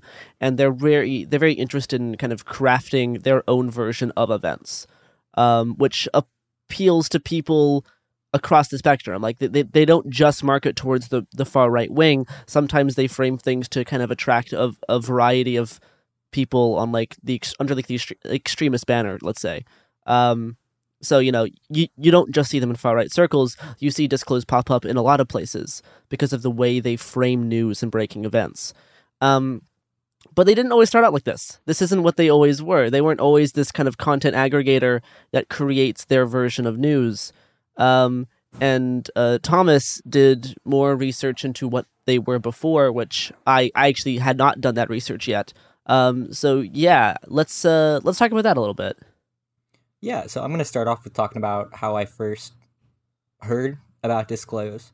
Um, so I was living in Germany when the pandemic hit um, and got COVID first wave in Germany in the middle of March. Um, luckily, I was totally asymptomatic, um, but I was kind of stranded in Germany for a couple weeks um, and had to isolate in a vacation rental. Uh, and the Bavarian man who owned it just kept coming and talking to me, and I would tell him, "Hey, it's probably not the best idea for you to be coming by and chatting with me all the time." And you know, he got into talking, and we're talking in German. He got we got into talking about you know the pandemic, what he thought about it, and he started talking about how he thought oh, the government's making this seem way worse than it is. You know, the deep state, if you know anything about that. And he, and he said, Oof. deep state in English. Um, and I was familiar with German far right currents uh, at that time. Um, but I had never encountered a pilled German dude. Uh, and that's when I realized this is going to be a fucking problem. Yeah. Um, yeah, and and it, lo and behold, it has continued to be a problem. So uh, as I got back to the U.S. and and the other thing when I was in Germany is the first time I encountered I encountered Telegram, um, when Ah. a German I knew said, uh, "Hey, I I just don't trust WhatsApp because it's owned by Facebook. Why don't you download Telegram?" In 2019, I think, um, and and it was pretty innocuous to me at the time. I didn't realize this would become a problem. Yeah. Um, yeah. Fast forward, um, I was working on my master's project, which um, I can talk about more later on because it's kind of besides the point. Um, if y'all want to hear about it, but uh, looking at Telegram as the cultic milieu, um, Mhm. using Colin Campbell's framework of the cultic milieu um, to understand specifically how QAnon spread in Germany uh, and how QAnon interacted with these native underlying conspiracy narratives within Germany. Um, because Telegram is already massively popular in Germany. Yeah. Um, before, after J6, I think of the ban wave came down and there was much more migration to the platform. So, you know, I did the social network analysis looking at the conspira- German conspiracy scene on Telegram. And one of the biggest nodes that came up, and I was looking at number of times shared into other groups or channels, uh, was Disclosed TV. Um, and that's the first time I came into it. I, I looked through it and realized, okay, they there is an editorial stance within this, um, and that editorial stance largely attracts conspiracists and far right extremists uh, to this coverage and to, you know, this is widely shared among conspiracists and far right extremists. Yeah. Um, fast forward, um, I I'm on Twitter as many of us are, unfortunately, um, and I saw Disclosed TV just popping up everywhere, um, even from people who who I would think should know better. Yeah, uh, yeah, who- who- absolutely. Who, are you know big extremism researchers and journalists um, shared it. I remember there one specific one that really came across my feed. Um, Disclose had had taken a video from like the Blaze, Glenn Beck's whatever Media the fuck empire or Glenn Beck whatever, is doing. Yeah. Um, about the firefighters who were quitting over vaccine mandate or something and had all of their boots or whatever. And I saw Yeah. Lots of people sharing that as well. Um, and eventually I got tired of saying, hey, this shit is suspect, don't share it. Um, and decided to write an article about it so I could just send my article to people. And uh, it's really interesting what I found. Um, Disclosed TV started off um, in the mid 2000s uh, as just this forum for UFOs, paranormal stuff, cryptids, Bigfoot sightings, and existed in largely the same format uh, until 2021. Um, there were some shifts in in the way the site presented itself. Um, it was it started off as a member login where members could write articles that that were largely long form forum posts and then have people comment on them and reply. Um, and at one point, Disclose made the jump to functioning as a news aggregator while including an editorial spin on that. Yes. Uh, and including some of their own articles. Do you want me to get more into that now? Yeah, because yeah, because like the the sh- the shift was was it wasn't like immediate as well, right? Like they were starting to kind of present themselves in more of a news gathering way, you know, around the late 20 teens. Of course, during 2020, this became a big thing in terms of their social media presence. Um, they were trying to present themselves as like a news aggregator, right? Uh, but they still operated that, but they still operated the forum on their site throughout most of that time, and it's only until recently where they shut that forum down um, which was you know full of full of all kinds of conspiratorial nonsense that's very easy to see past for most people. Um, secret, you you know. know, secret Arctic shit, which is Yeah, yeah. red flag. It's always- that that's usually stuff, a red flag. UFOs. Yeah. Even getting to get stuff like watch this SJW get wrecked, uh, which which is not a quotation, but just that kind of yeah. vibe. That style of content, yeah. Going from the forum operating then with the, you know their social media accounts to the shift to this more of like presenting as a news website. Talk about that and the potential effects that we see this having on both like the social media sites and just the overall trend of news aggregation in general, I guess. Yeah. So the first big shift that I found um, was the creation of their Telegram channel, which was in January of 2021, actually. So this is okay, relatively more recent, recent than yeah shift that happened. Um, and they operated their Telegram as a um, as more in this traditional news aggregator sense, and so that's how they really blew up on Telegram. At some point, they deleted all of their old tweets um, and started operating their Twitter in a similar manner. It was after they created this Telegram channel. Um, in September, so actually overnight on September 20th of 2021, they completely rebranded the site. They took out all the user forums. Um, they included backdated articles to a year prior. Um, and looking looking through archives of it, there was a note saying something along the lines of we have found so much growth on our social media, our growing Telegram channel, our growing Twitter account, um, and something to the effect of we we are changing our strategy and going about this a different way. Um, and you can, if you were into the forum, you can join our Discord, um, which is now yeah. defunct, and I'll get I'll get into that later. Um, and yeah, looking, it was really interesting too because looking at these backdated articles, um, they included very obviously plagiarized content. Um, they had, I believe, it's it's all in the article, but they had four journalists um, names attached with the article using um, AI generated images for their pictures. Yeah, yeah. yeah. Um,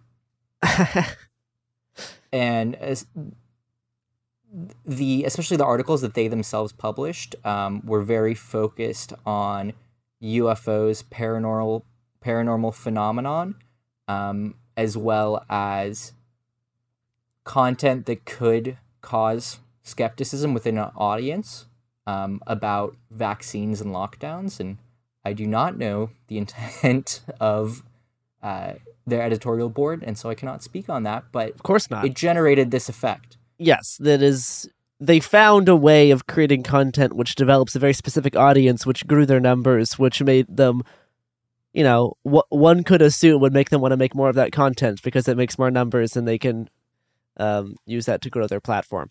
Um, yeah, specifically leading up, like after after January 2021, um, ramping up when the vaccines were becoming more and more common in the states and then across the world. Um, they have seen a, a pretty significant growth and have changed their platform accordingly. Exactly. Um, so we began looking into who the who the fuck owns this? What's going on with this? Mm-hmm. Um, like all German companies, um, and it is based in Germany. There's a requirement by law to include an imprint or an impressum that includes uh, an address, um, contact information, for the site um, and the company that, that owns it. Um, a company called Future Bytes operates Disclose TV, um, which describes itself as a private equity firm and media group. Um, and looking into the ownership behind Future Bytes is a man by the name of Uva Brown, um, who has a pretty interesting backstory. He's hosted, he's he's made numerous web hosting sites. Um, I believe he created some dating sites as well, but but my research was not conclusive, so that's a maybe. Um, but eventually, he sold. He had his most success when he sold one of his web hosting sites to uh, GoDaddy um, for a lot of money, uh, and along the way, in his own, as he described, uh, booked a flight on Virgin to go into space and see for himself if the Earth if the Earth was flat. My um, God, awesome! cool. This that this is great. Thank you. Yeah. so this this is who we're dealing with. Um, Sweet. and the thing about Disclose being based in Germany um, that that becomes an issue um, is that Germany has a very different uh, look at free speech than in the U.S. Um, for example, even online, displaying swastikas um, and denying the Holocaust is illegal and is a prosecutable crime that can get you jail time. Mm-hmm. Um, so as we explored, uh, as I mostly, and um, there's additional reporting from Ernie Piper, and I'll talk a bit more about that later. Uh, explored their Discord and their Telegram, we realized, huh, seems to be a lot of Nazis here. And by which, when I say seems to be a lot of Nazis, I mean people with swastikas in their profile builds. Yeah. Um, with, you know, names referencing the Holocaust with the whispers parentheses, um, and saying, denying that the Holocaust happened, um, and also sharing the neo-Nazi, famous neo-Nazi, infamous neo-Nazi propaganda film, uh, Europa: The Last Battle, um, which was shared by prominent QAnon influencer Ghost Ezra. yeah, well. I know. Um, oh man, I this this came up a few days ago. One of the uh, one of the uh, channels that me and someone else have been watching uh, forwarded me it being that that that film being shared at the it was it was it was at the uh, the Free Oregon Telegram channel was uh, sharing links to that, and I I, wonder I, I would I would like to track back where that link came from. Um, yeah, not not great seeing that uh, film circulate more and more, especially among like you know the, the Free Oregon Telegram channels, you know like anti-mask, anti-vax, anti-lockdown channel, um, yeah. and seeing the pr- proliferation of that type of content. Yeah. So, in preparing for this article, um, with the help of, of the Logically editorial team, uh, I'm a freelancer. Um, their current head of content, Ernie Piper, um, sent an email basically asking, "Hey, what's going on?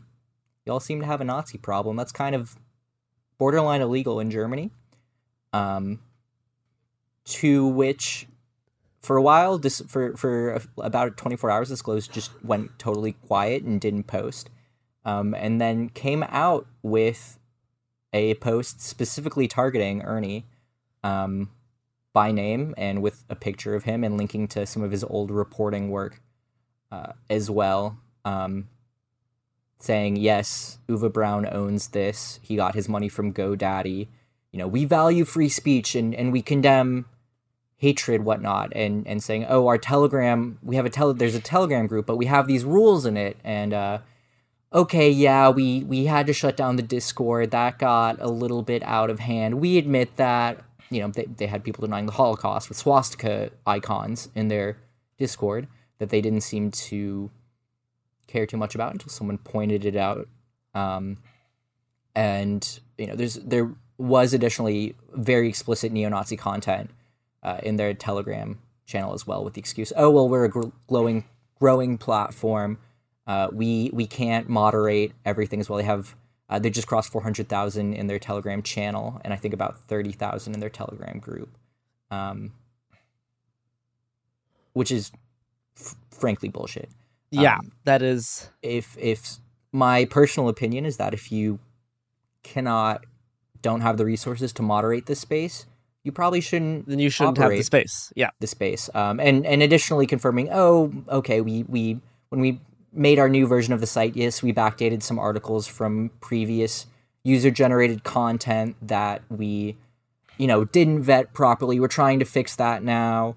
Uh, they removed some of those articles um, and that yeah we none of the people who who are the authors of our articles are real people and they're all pen names. Um, you know they, they also have uh, or at least had a tab on their website that said write for us and and looking for people to send them things and saying you know we we will disclose your bio and link to all your social media if you write a story for us and there there was zero of that happening as well. So do you think that I, I know like on the rules for their telegram they have the no nazi stuff rule. Um, do you think they're actually trying to discourage that because they're scared of legal stuff or is that just presentary and they i guess you know this is just going into speculation so i think this might be more a question for even robert. Um, in terms of yeah like is the anti-Nazi stuff presentary, and because it does seem to be a lot of their user base is fostering that type of thing, or is you know being moved over from other similar channels. Um, because yeah, like a lot of like the amount that we see disclose, like you know, intercept with channels like you know the Rise Above Movement channel, um, and a whole bunch of like eco-fascist channels, and a whole bunch of channels, you know, on a broad like a broad range of like actual like fascist topics, like people who are like into fascist theory, um, is quite high. The, like the, the amount that disclose shows up, um, and I don't know, like I, you could look at all their stuff saying, I mean, like yeah, on on the, their rule page saying no Nazi bullshit, um but then if you spend any amount of time looking at, at where their posts are forwarded, it's almost primarily people who self-describe themselves as fascists. Um, so I mean, yeah, it's hard. Or I, or Donald J. Trump Jr.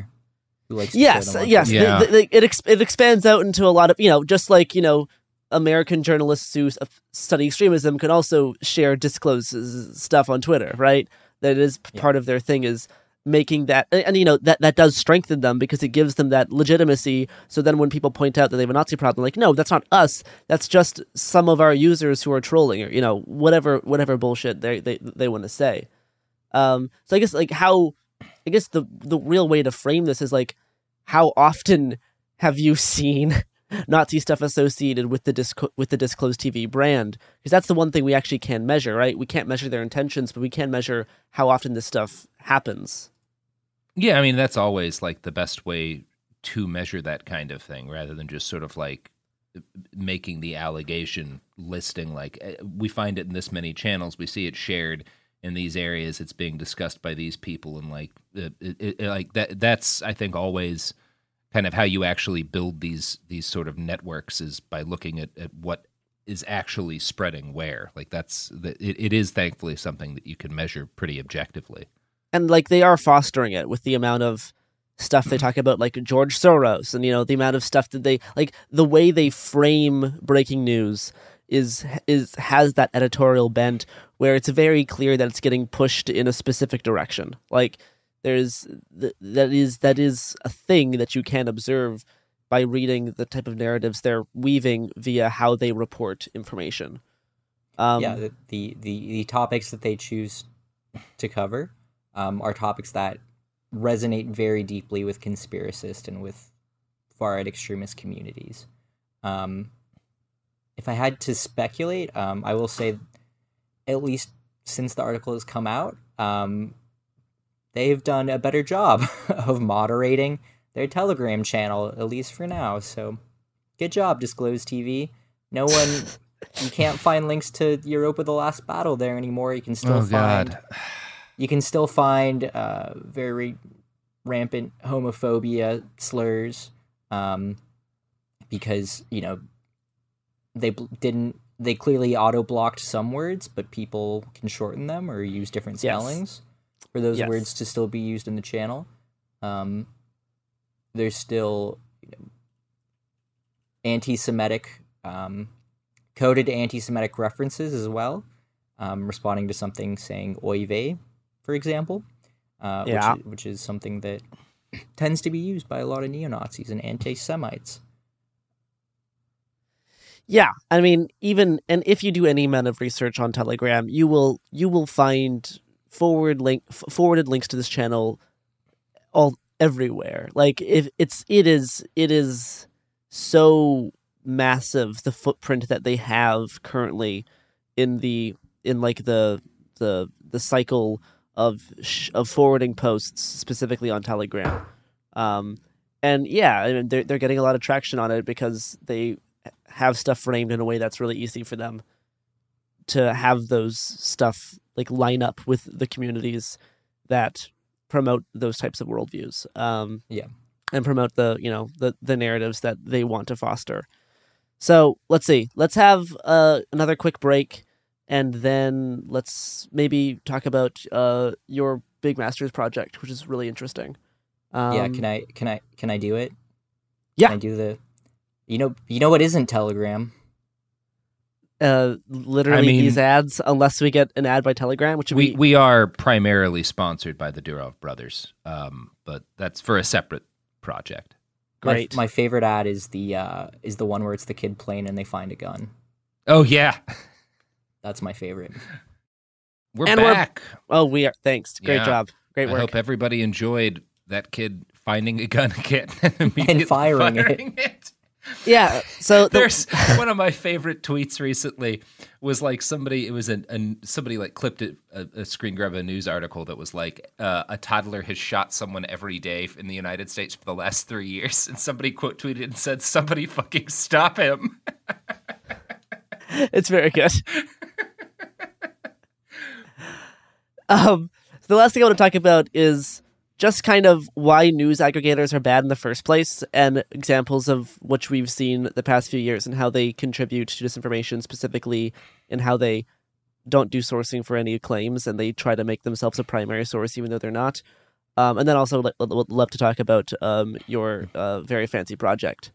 So, yeah, we saw a lot of news aggregators in 2020 that like during the protest Yeah. specifically that that spawned and killed many a news aggregator account um, which did not help things very much um, Yeah, and this is this is an issue that strikes across the political spectrum. yes i mean one of the biggest instances of that would be an account called uh, AnonCat, right? That was the Oh, that was That's what what they're I called. was thinking of.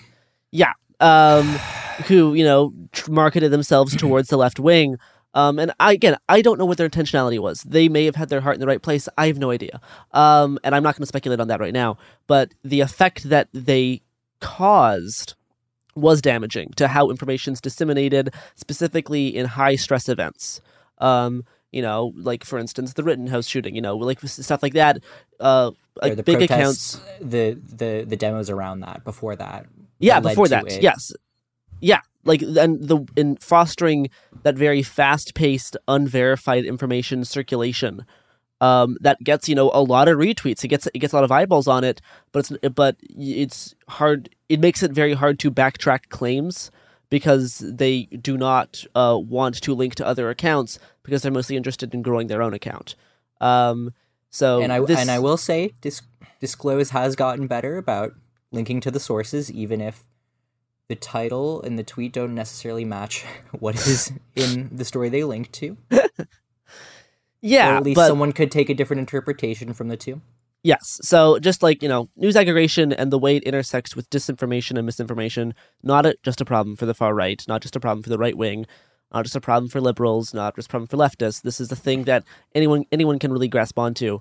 Um, and some of it's accidental, some of it's intentional, right? There's some some people might just do this kind of mindlessly, and some people may, you know, do this aggregation with a very specific intent in mind. So just be very careful whenever you have an account that always leads with all caps like breaking like news like Yeah. if if if you have an account that always does that maybe maybe maybe don't take that account super seriously all the time maybe you should uh find other sources of info that don't always start the tweets with breaking news in all caps Or my Uh, advice to people, if they do want something like that, f- find an actual news source. That, that- Yeah. that there is plenty of valid criticism to be made against, you know, these mainstream media MSM centrist stuff from from you know even from the left. There's there's criticism, um, but you have to find some way of, of finding your own meaning and understanding of, of what is going on in the world around you. I- You know, I- I think- AP, I think- CNN, Reuters. Yeah, and on that point, I think that is part of why I think Disclose can succeed and or like what they did can succeed even like when I see stuff shared on the left, even by like anarchists, because it is a not mainstream media news source, the way they can frame things uh, of sometimes rarely will match up with like an actual anarchist views and they'll be like, yeah, I'm going to share it from this thing because it does feel like an underground, you know, source. It, it it doesn't it does it's not you're not sharing a CNN article so you feel better because instead you're sharing something that is not in the mainstream. So like I I get that I, I get that pull to not Something that is a support that. disingenuous reading of a CNN article instead.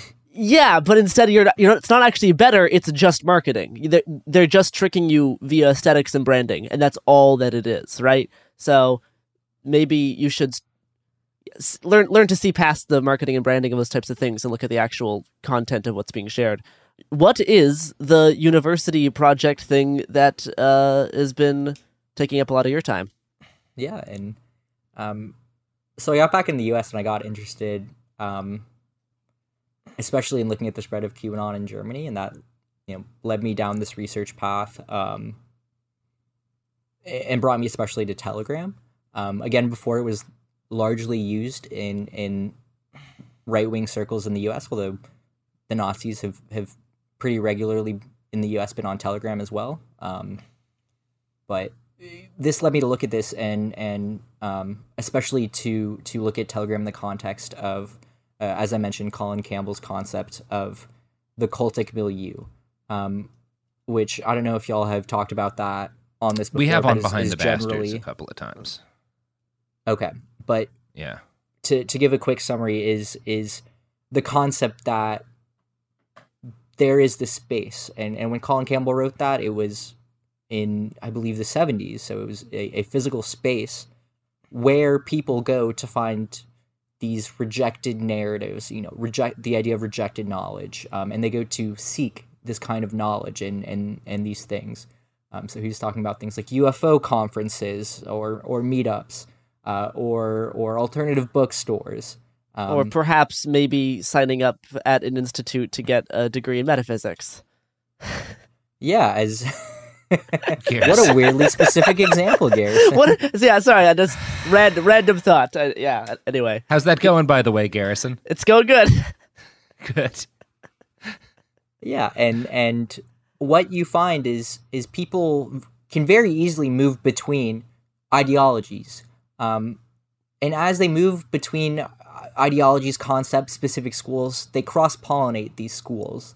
Um, and this is how you get these kind of highly syncretic movements like QAnon, um, like the modern conspiracy movement, um, which is incredibly syncretic, and um, some of the other really bad ones that are out there as well um, yeah. that combine these different views. Um, Specifically, thing... when you start when you start combining this type of like cultural mysticism with politics, often you can have very volatile results. Yes, exactly. Um, can you think of any examples? I'm not. I mean, in some ways, the modern eco-fascist movement is built on a mm-hmm. lot of this type of stuff. So that, yeah, that would I mean, be the easiest. that would be the, the easiest the, one. The the I think the the syncretism of because I think a lot of people have been surprised to see like you know kind of like natural medicine and and, and whatnot uh, subcultures and a, like alien subcultures kind of colliding with QAnon and and these like uh, more like far right neo-Nazi type groups, and the fact that there are all of these things that were associated for years, kind of more with the left, have been increasingly um, pulled into this this sort of um, weather system of conspiratorial thinking has been surprising to a lot of people who don't understand this stuff. But it makes total sense if you if you have been paying attention to the scholarship on on what is actually like how cults sort of form. Like it's it's it's um, it's like a weather pattern that's been building for quite a while. There's a gravity to it that sucks um, everything in together, and it all kind of it's as you said syncretic. Um, it's yeah, interesting because not to get into horseshoe theory, but this is even how you get some of that crossover, right? Yes. Because... Yeah, that was that was that was what I was just going to mention is that even a lot of like the left wing authors or you know post left wing authors who got into this like cultural mysticism, um, you see their texts now getting shared by like fa- like open fascists, even though these well, authors it... were anti fascist. Um, the, they are able to still pick and choose what parts they're writing to appropriate because some of it can kind of synchronize, um, and, and despite them coming at it from opposite for... ends a very long time. Like if you we we talked about in our Gabriel D'Annunzio episodes, Fiume, which was this kind of like where a, a large chunk of like the the fascist intellectual movement got started um, in the post World War One period, but also there were like a ton of anarchists and a lot of like yeah. left wing um, like thought leaders and whatnot were kind of all. It was again kind of there. There was this kind of like gravity center that pulled everything in, and it all started churning together. And um, yeah, we're we're we're we're seeing that happen now. Um, and yeah, it sucks. And, and that's it's, that's, it's that's great. Yeah. To, to, jump back to Campbell, that's one of those examples of those physical spaces that Colin uh, that Colin yeah. Campbell was talking about, right? Um, where it's it's any place that ideas that are rejected by you know the orthodox kind of the establishment. There is overlap. There is uh, not necessarily ideological overlap. But there is an interplay between them as people move between them and as these ideas come into collision with one another. Um, and with the internet, right, whole different fucking ball game. Um, Yeah, because that space is now everywhere. Yeah, It's- exactly. Yeah. and and Telegram specifically has these specific affordances that make it ideal for having this soup of bullshit on it as well. Um, it's it's additionally one of and this may be changing. There's a lot of discussion going on about this, especially within the German government, who who could actually they already have a law that they could use to say, hey, you can't have Nazis on, you can't have this Nazi shit in Telegram. Um, but Telegram is one of these last places where where things are largely allowed to spread without any kind of interruption, right? Um, which I do think you know you look at Telegram is used in in um, the Hong Kong uprising as well. It was used for It, it was used in the George Floyd uprising. yeah, the George year, Floyd you know? Yeah. uprising as well. Um, and it's these same things Well, that attract last year, different people to it. Time is fake. Um, Yeah. abolish linear time. Um, but Shoot you your clock. Shoot the fucking clock. But, but okay, okay, Zerson, let's get back to the topic. yeah, but but but but jumping back into this, Telegram markets itself as this very secure platform. Uh, it's probably not right. It, it does have. It's certainly not. No, Yeah. absolutely not. It it does have it does have encrypted chats, but that's only for one to one messaging um, between people, and even then, you need to go and make sure that security settings are right. And and again, I I don't fully trust that. Um, yeah, but I don't fully trust. I mean, Signal is about we as good as it we, gets, and I we don't fully barely trust trust Signal. Yeah. Yeah. yeah, exactly. I trust conversations when everyone has put their phone inside a Faraday bag in a house. and then we walk two miles into the woods. We walked two miles into the woods. Then you can have a conversation. Yeah. Um, but Telegram markets itself as this very secure app, right? Um, which is which is largely marketing. Uh, you know, its Yeah. its appeal is that it's I not WhatsApp, it's not owned by Facebook. It's probably worth acknowledging that for because it's also very popular with a lot of people in um, you know parts of the global south and Yes. countries with authoritarian governments, and it is has been used for a lot of organizing. It can be more secure and also more secure, but also more ex, uh, accessible, Accessible. um, Yeah. than what than any other tool people have access to. I mean, in Syria, it's like it's ex- again extremely common for like neighbor like neighborhoods and towns will have like Telegram groups for this little village where they a lot of stuff gets done over Telegram and places like yeah. that. And Telegram sits in this interesting space between social media. Um, it's not a full on social media site, but it's also not just a messaging app. Um, Yeah. Tele- Telegram It- is a it's kind of hard to categorize. It is an interesting sort of like in between type thing. Yeah, because you can have essentially unlimited. I think the number is in the hundreds of thousands for how Yeah. many people can join a group message um, on Telegram. And you also have these one-way messaging thing called channels, where where one person or group of people can send out messages that appear alongside everyone else's message feed as well. Um, and that can you can also enable comments on that, um, which I'll get into in a second. Um, but but it's a great way to share information as well. And what I was specifically looking at is the forwarding of messages because you you can forward a message from this one channel into whatever group chat you're in, and it links back to that channel. And I was interested in seeing how far you know what connections can we make from this? What kind of Yes. zigzagging can we find? Um, and the answer is fucking a lot. Um, Yep. Where where someone may may use Telegram for, for example, a neighborhood group message, right? And then someone forwards a message a message for this channel um, or for this other group message um, where they talk about, oh, here's kind of health practices to use, and then you get into the pseudoscience of things crossing into further messages from what's forwarded forward groups and channels from what's forwarded into that group and channel, and so on so on until you, you get to the neo Nazis eventually. Um, and it's also it is it is a concerted effort on the part of people pushing their ideology, um, who will go in the comments of of these giant channels and say, "Hey, check out my channel." Um, what's not a real one? You know, Aryan Cooking, which is probably a channel, but Probably is. Yeah. Great job. check. Sorry, but but check out check out Yes. check out check out this or whatever, and and especially when QAnon moved on, a lot of t- promoters moved God, on to it was awful. Telegram. Um, there there was organized groups of of internet neo Nazis going on and trying to pill boomers into neo Nazism. Yeah. and there still Because- are.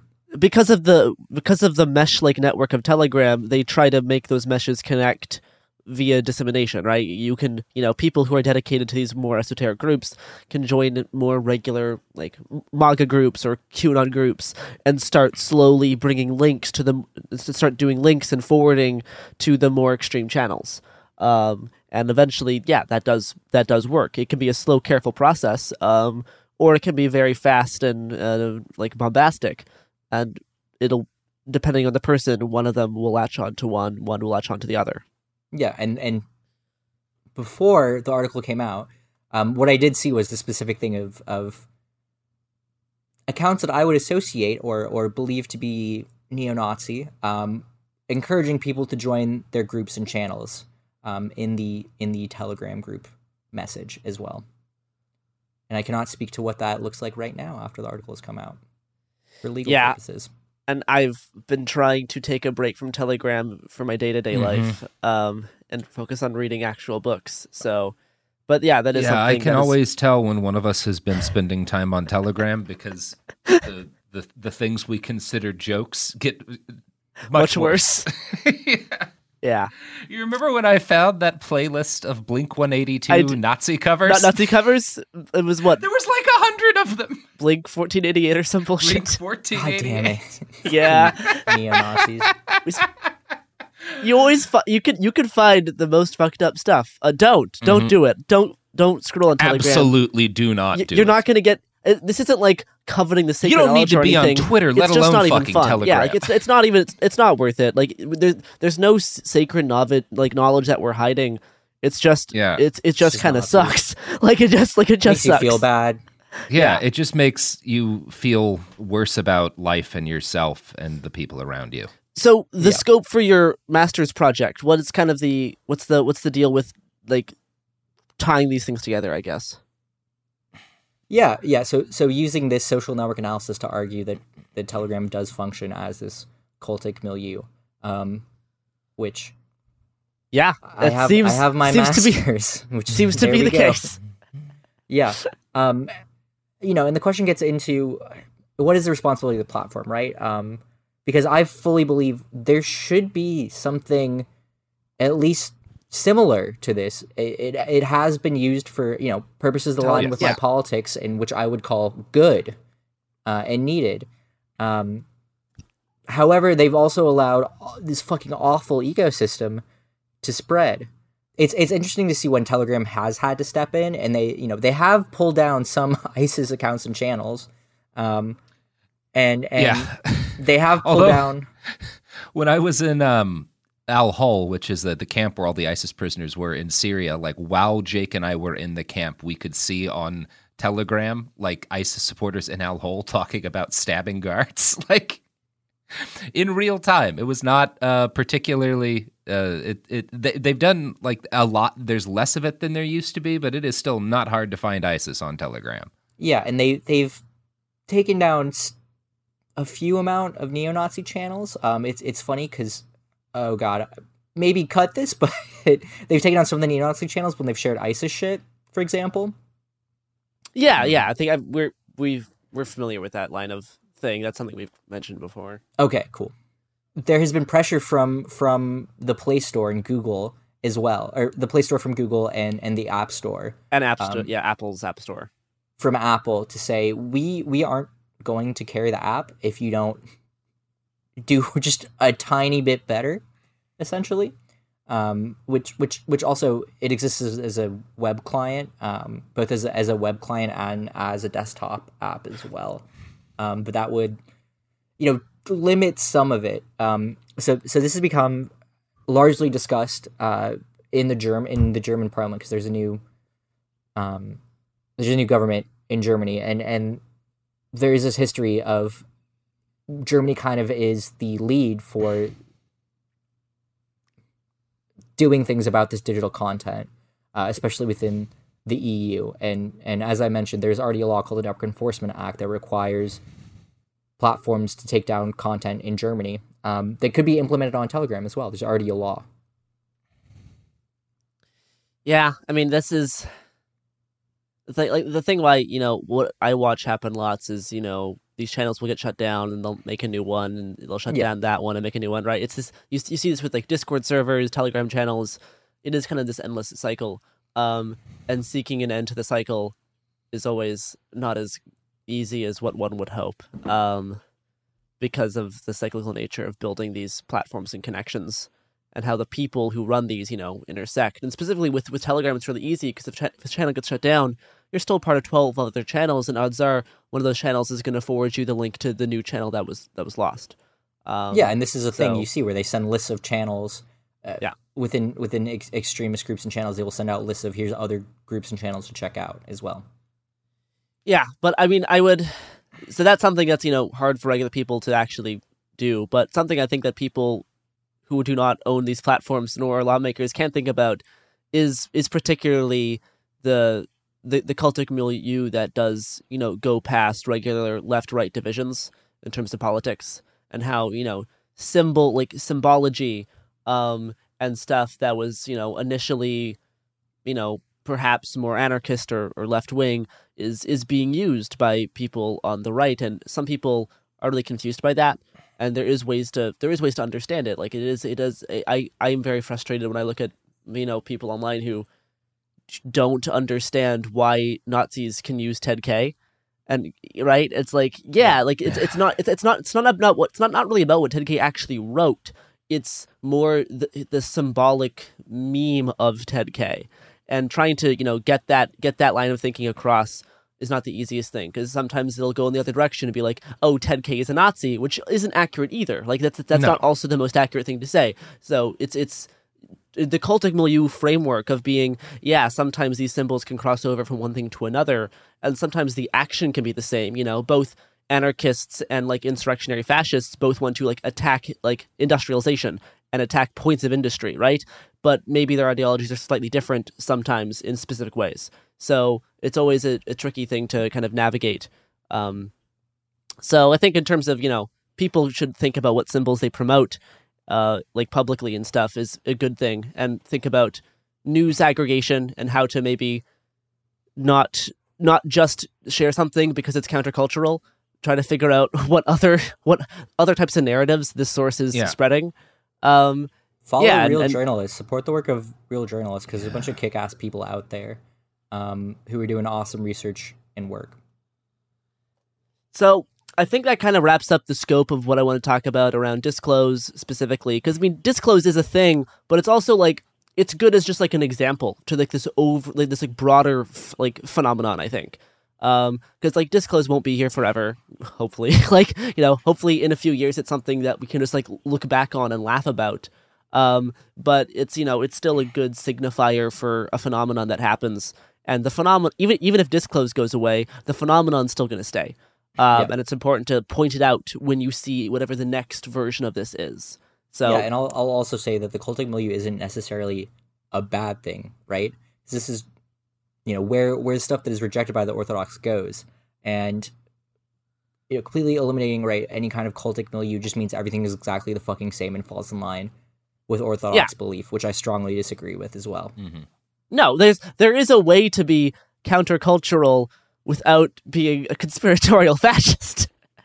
I would Yeah, say it, it- most it takes vigilance most and responsibility in what you were consuming and sharing. yes, and I would say like most people who are actually counterculture are yeah, like actual punk is is is that you know once you're enforcing traditional hierarchical viewpoints that that ain't punk that is uh that's playing into what the status quo was that isn't that isn't revolutionary that feel like the living uh, members of the Sex cool. Pistols would disagree with you, aren't they all? Yeah. yep. But I think we can all agree that having living members of the Sex Pistols was a mistake. And I would I prefer uh, Lana Wachowski's version of punk to theirs anyway. So hey, who cares? Um, so thank you for your work, Thomas. Um, I would recommend people uh, read your article, um, which you can do by googling uh, Disclose TV now. It will be for me. It's the second result that pops up, so that's cool. Um, Send it but- to all your friends and mutuals who are sharing Disclose TV. Um, Mm-hmm. You can find it on logically.ai is the website, and the full title of the article is Disclose TV Conspiracy Forum Turned Disinformation Factory.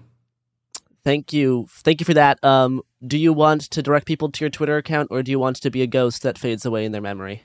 Uh, just don't be fucking weird. You can find me on Twitter at uh, W underscore Be F fucking weird. Do it. underscore Thomas. God fucking damn it. I- Jesus Christ. Be Uh, weird. Be weird. All right, I guess I'm keeping my account locked for a few more weeks.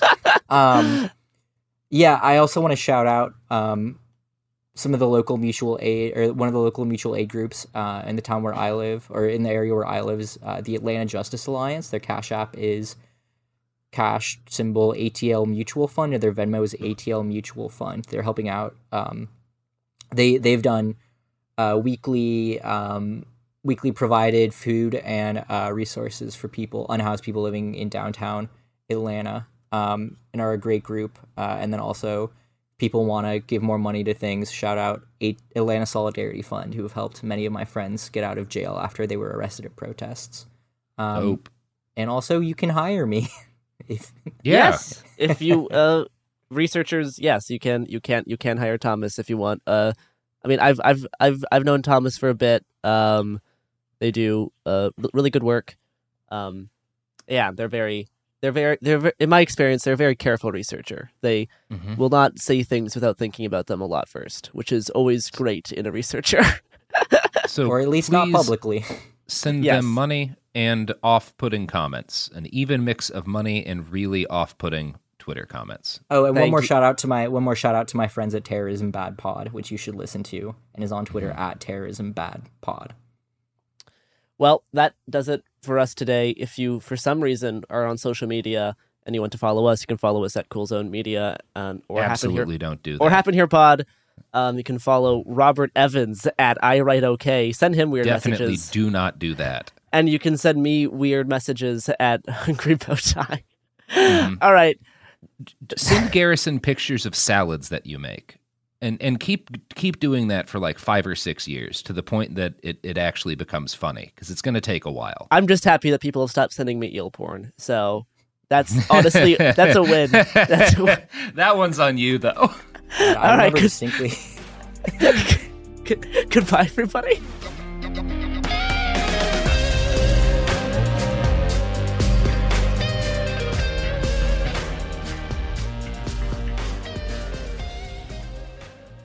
Hey, we'll be back Monday with more episodes every week from now until the heat death of the universe.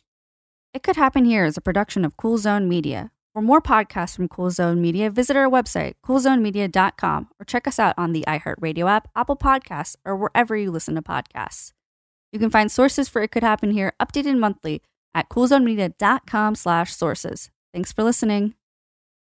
You dream of a healthier life, but education feels out of reach? Trinity School of Natural Health makes holistic education accessible with online programs to fit your busy schedule. Trinity School of Natural Health makes holistic education accessible with online programs to fit your busy schedule. Trinity School's certified natural health professional program is the perfect entry point to gain foundational knowledge to empower yourself, your family, and your community to live healthier lives. Turn your passion into a career. Visit trinityschool.org for more info now. If a new house is on your wish list in the next five years, grow your savings faster and experience your dreams with an Ohio Homebuyer Plus account from Kemba Financial Credit Union. A savings account specifically designed to save for a new home where you can earn 7% APY, a $500 matching bonus, and a $1,500 mortgage closing cost credit. Learn more at Kemba.org. Offer expires March 31st, 2025. APY equals annual percentage yield. Restrictions apply. NMLS 292230. Equal housing lender. Federally insured by NCUA. Xumo Play is your destination for endless entertainment. With a diverse lineup of 350 plus live channels, movies, and full TV series, you'll easily find something to watch right away. And the best part? It's all free.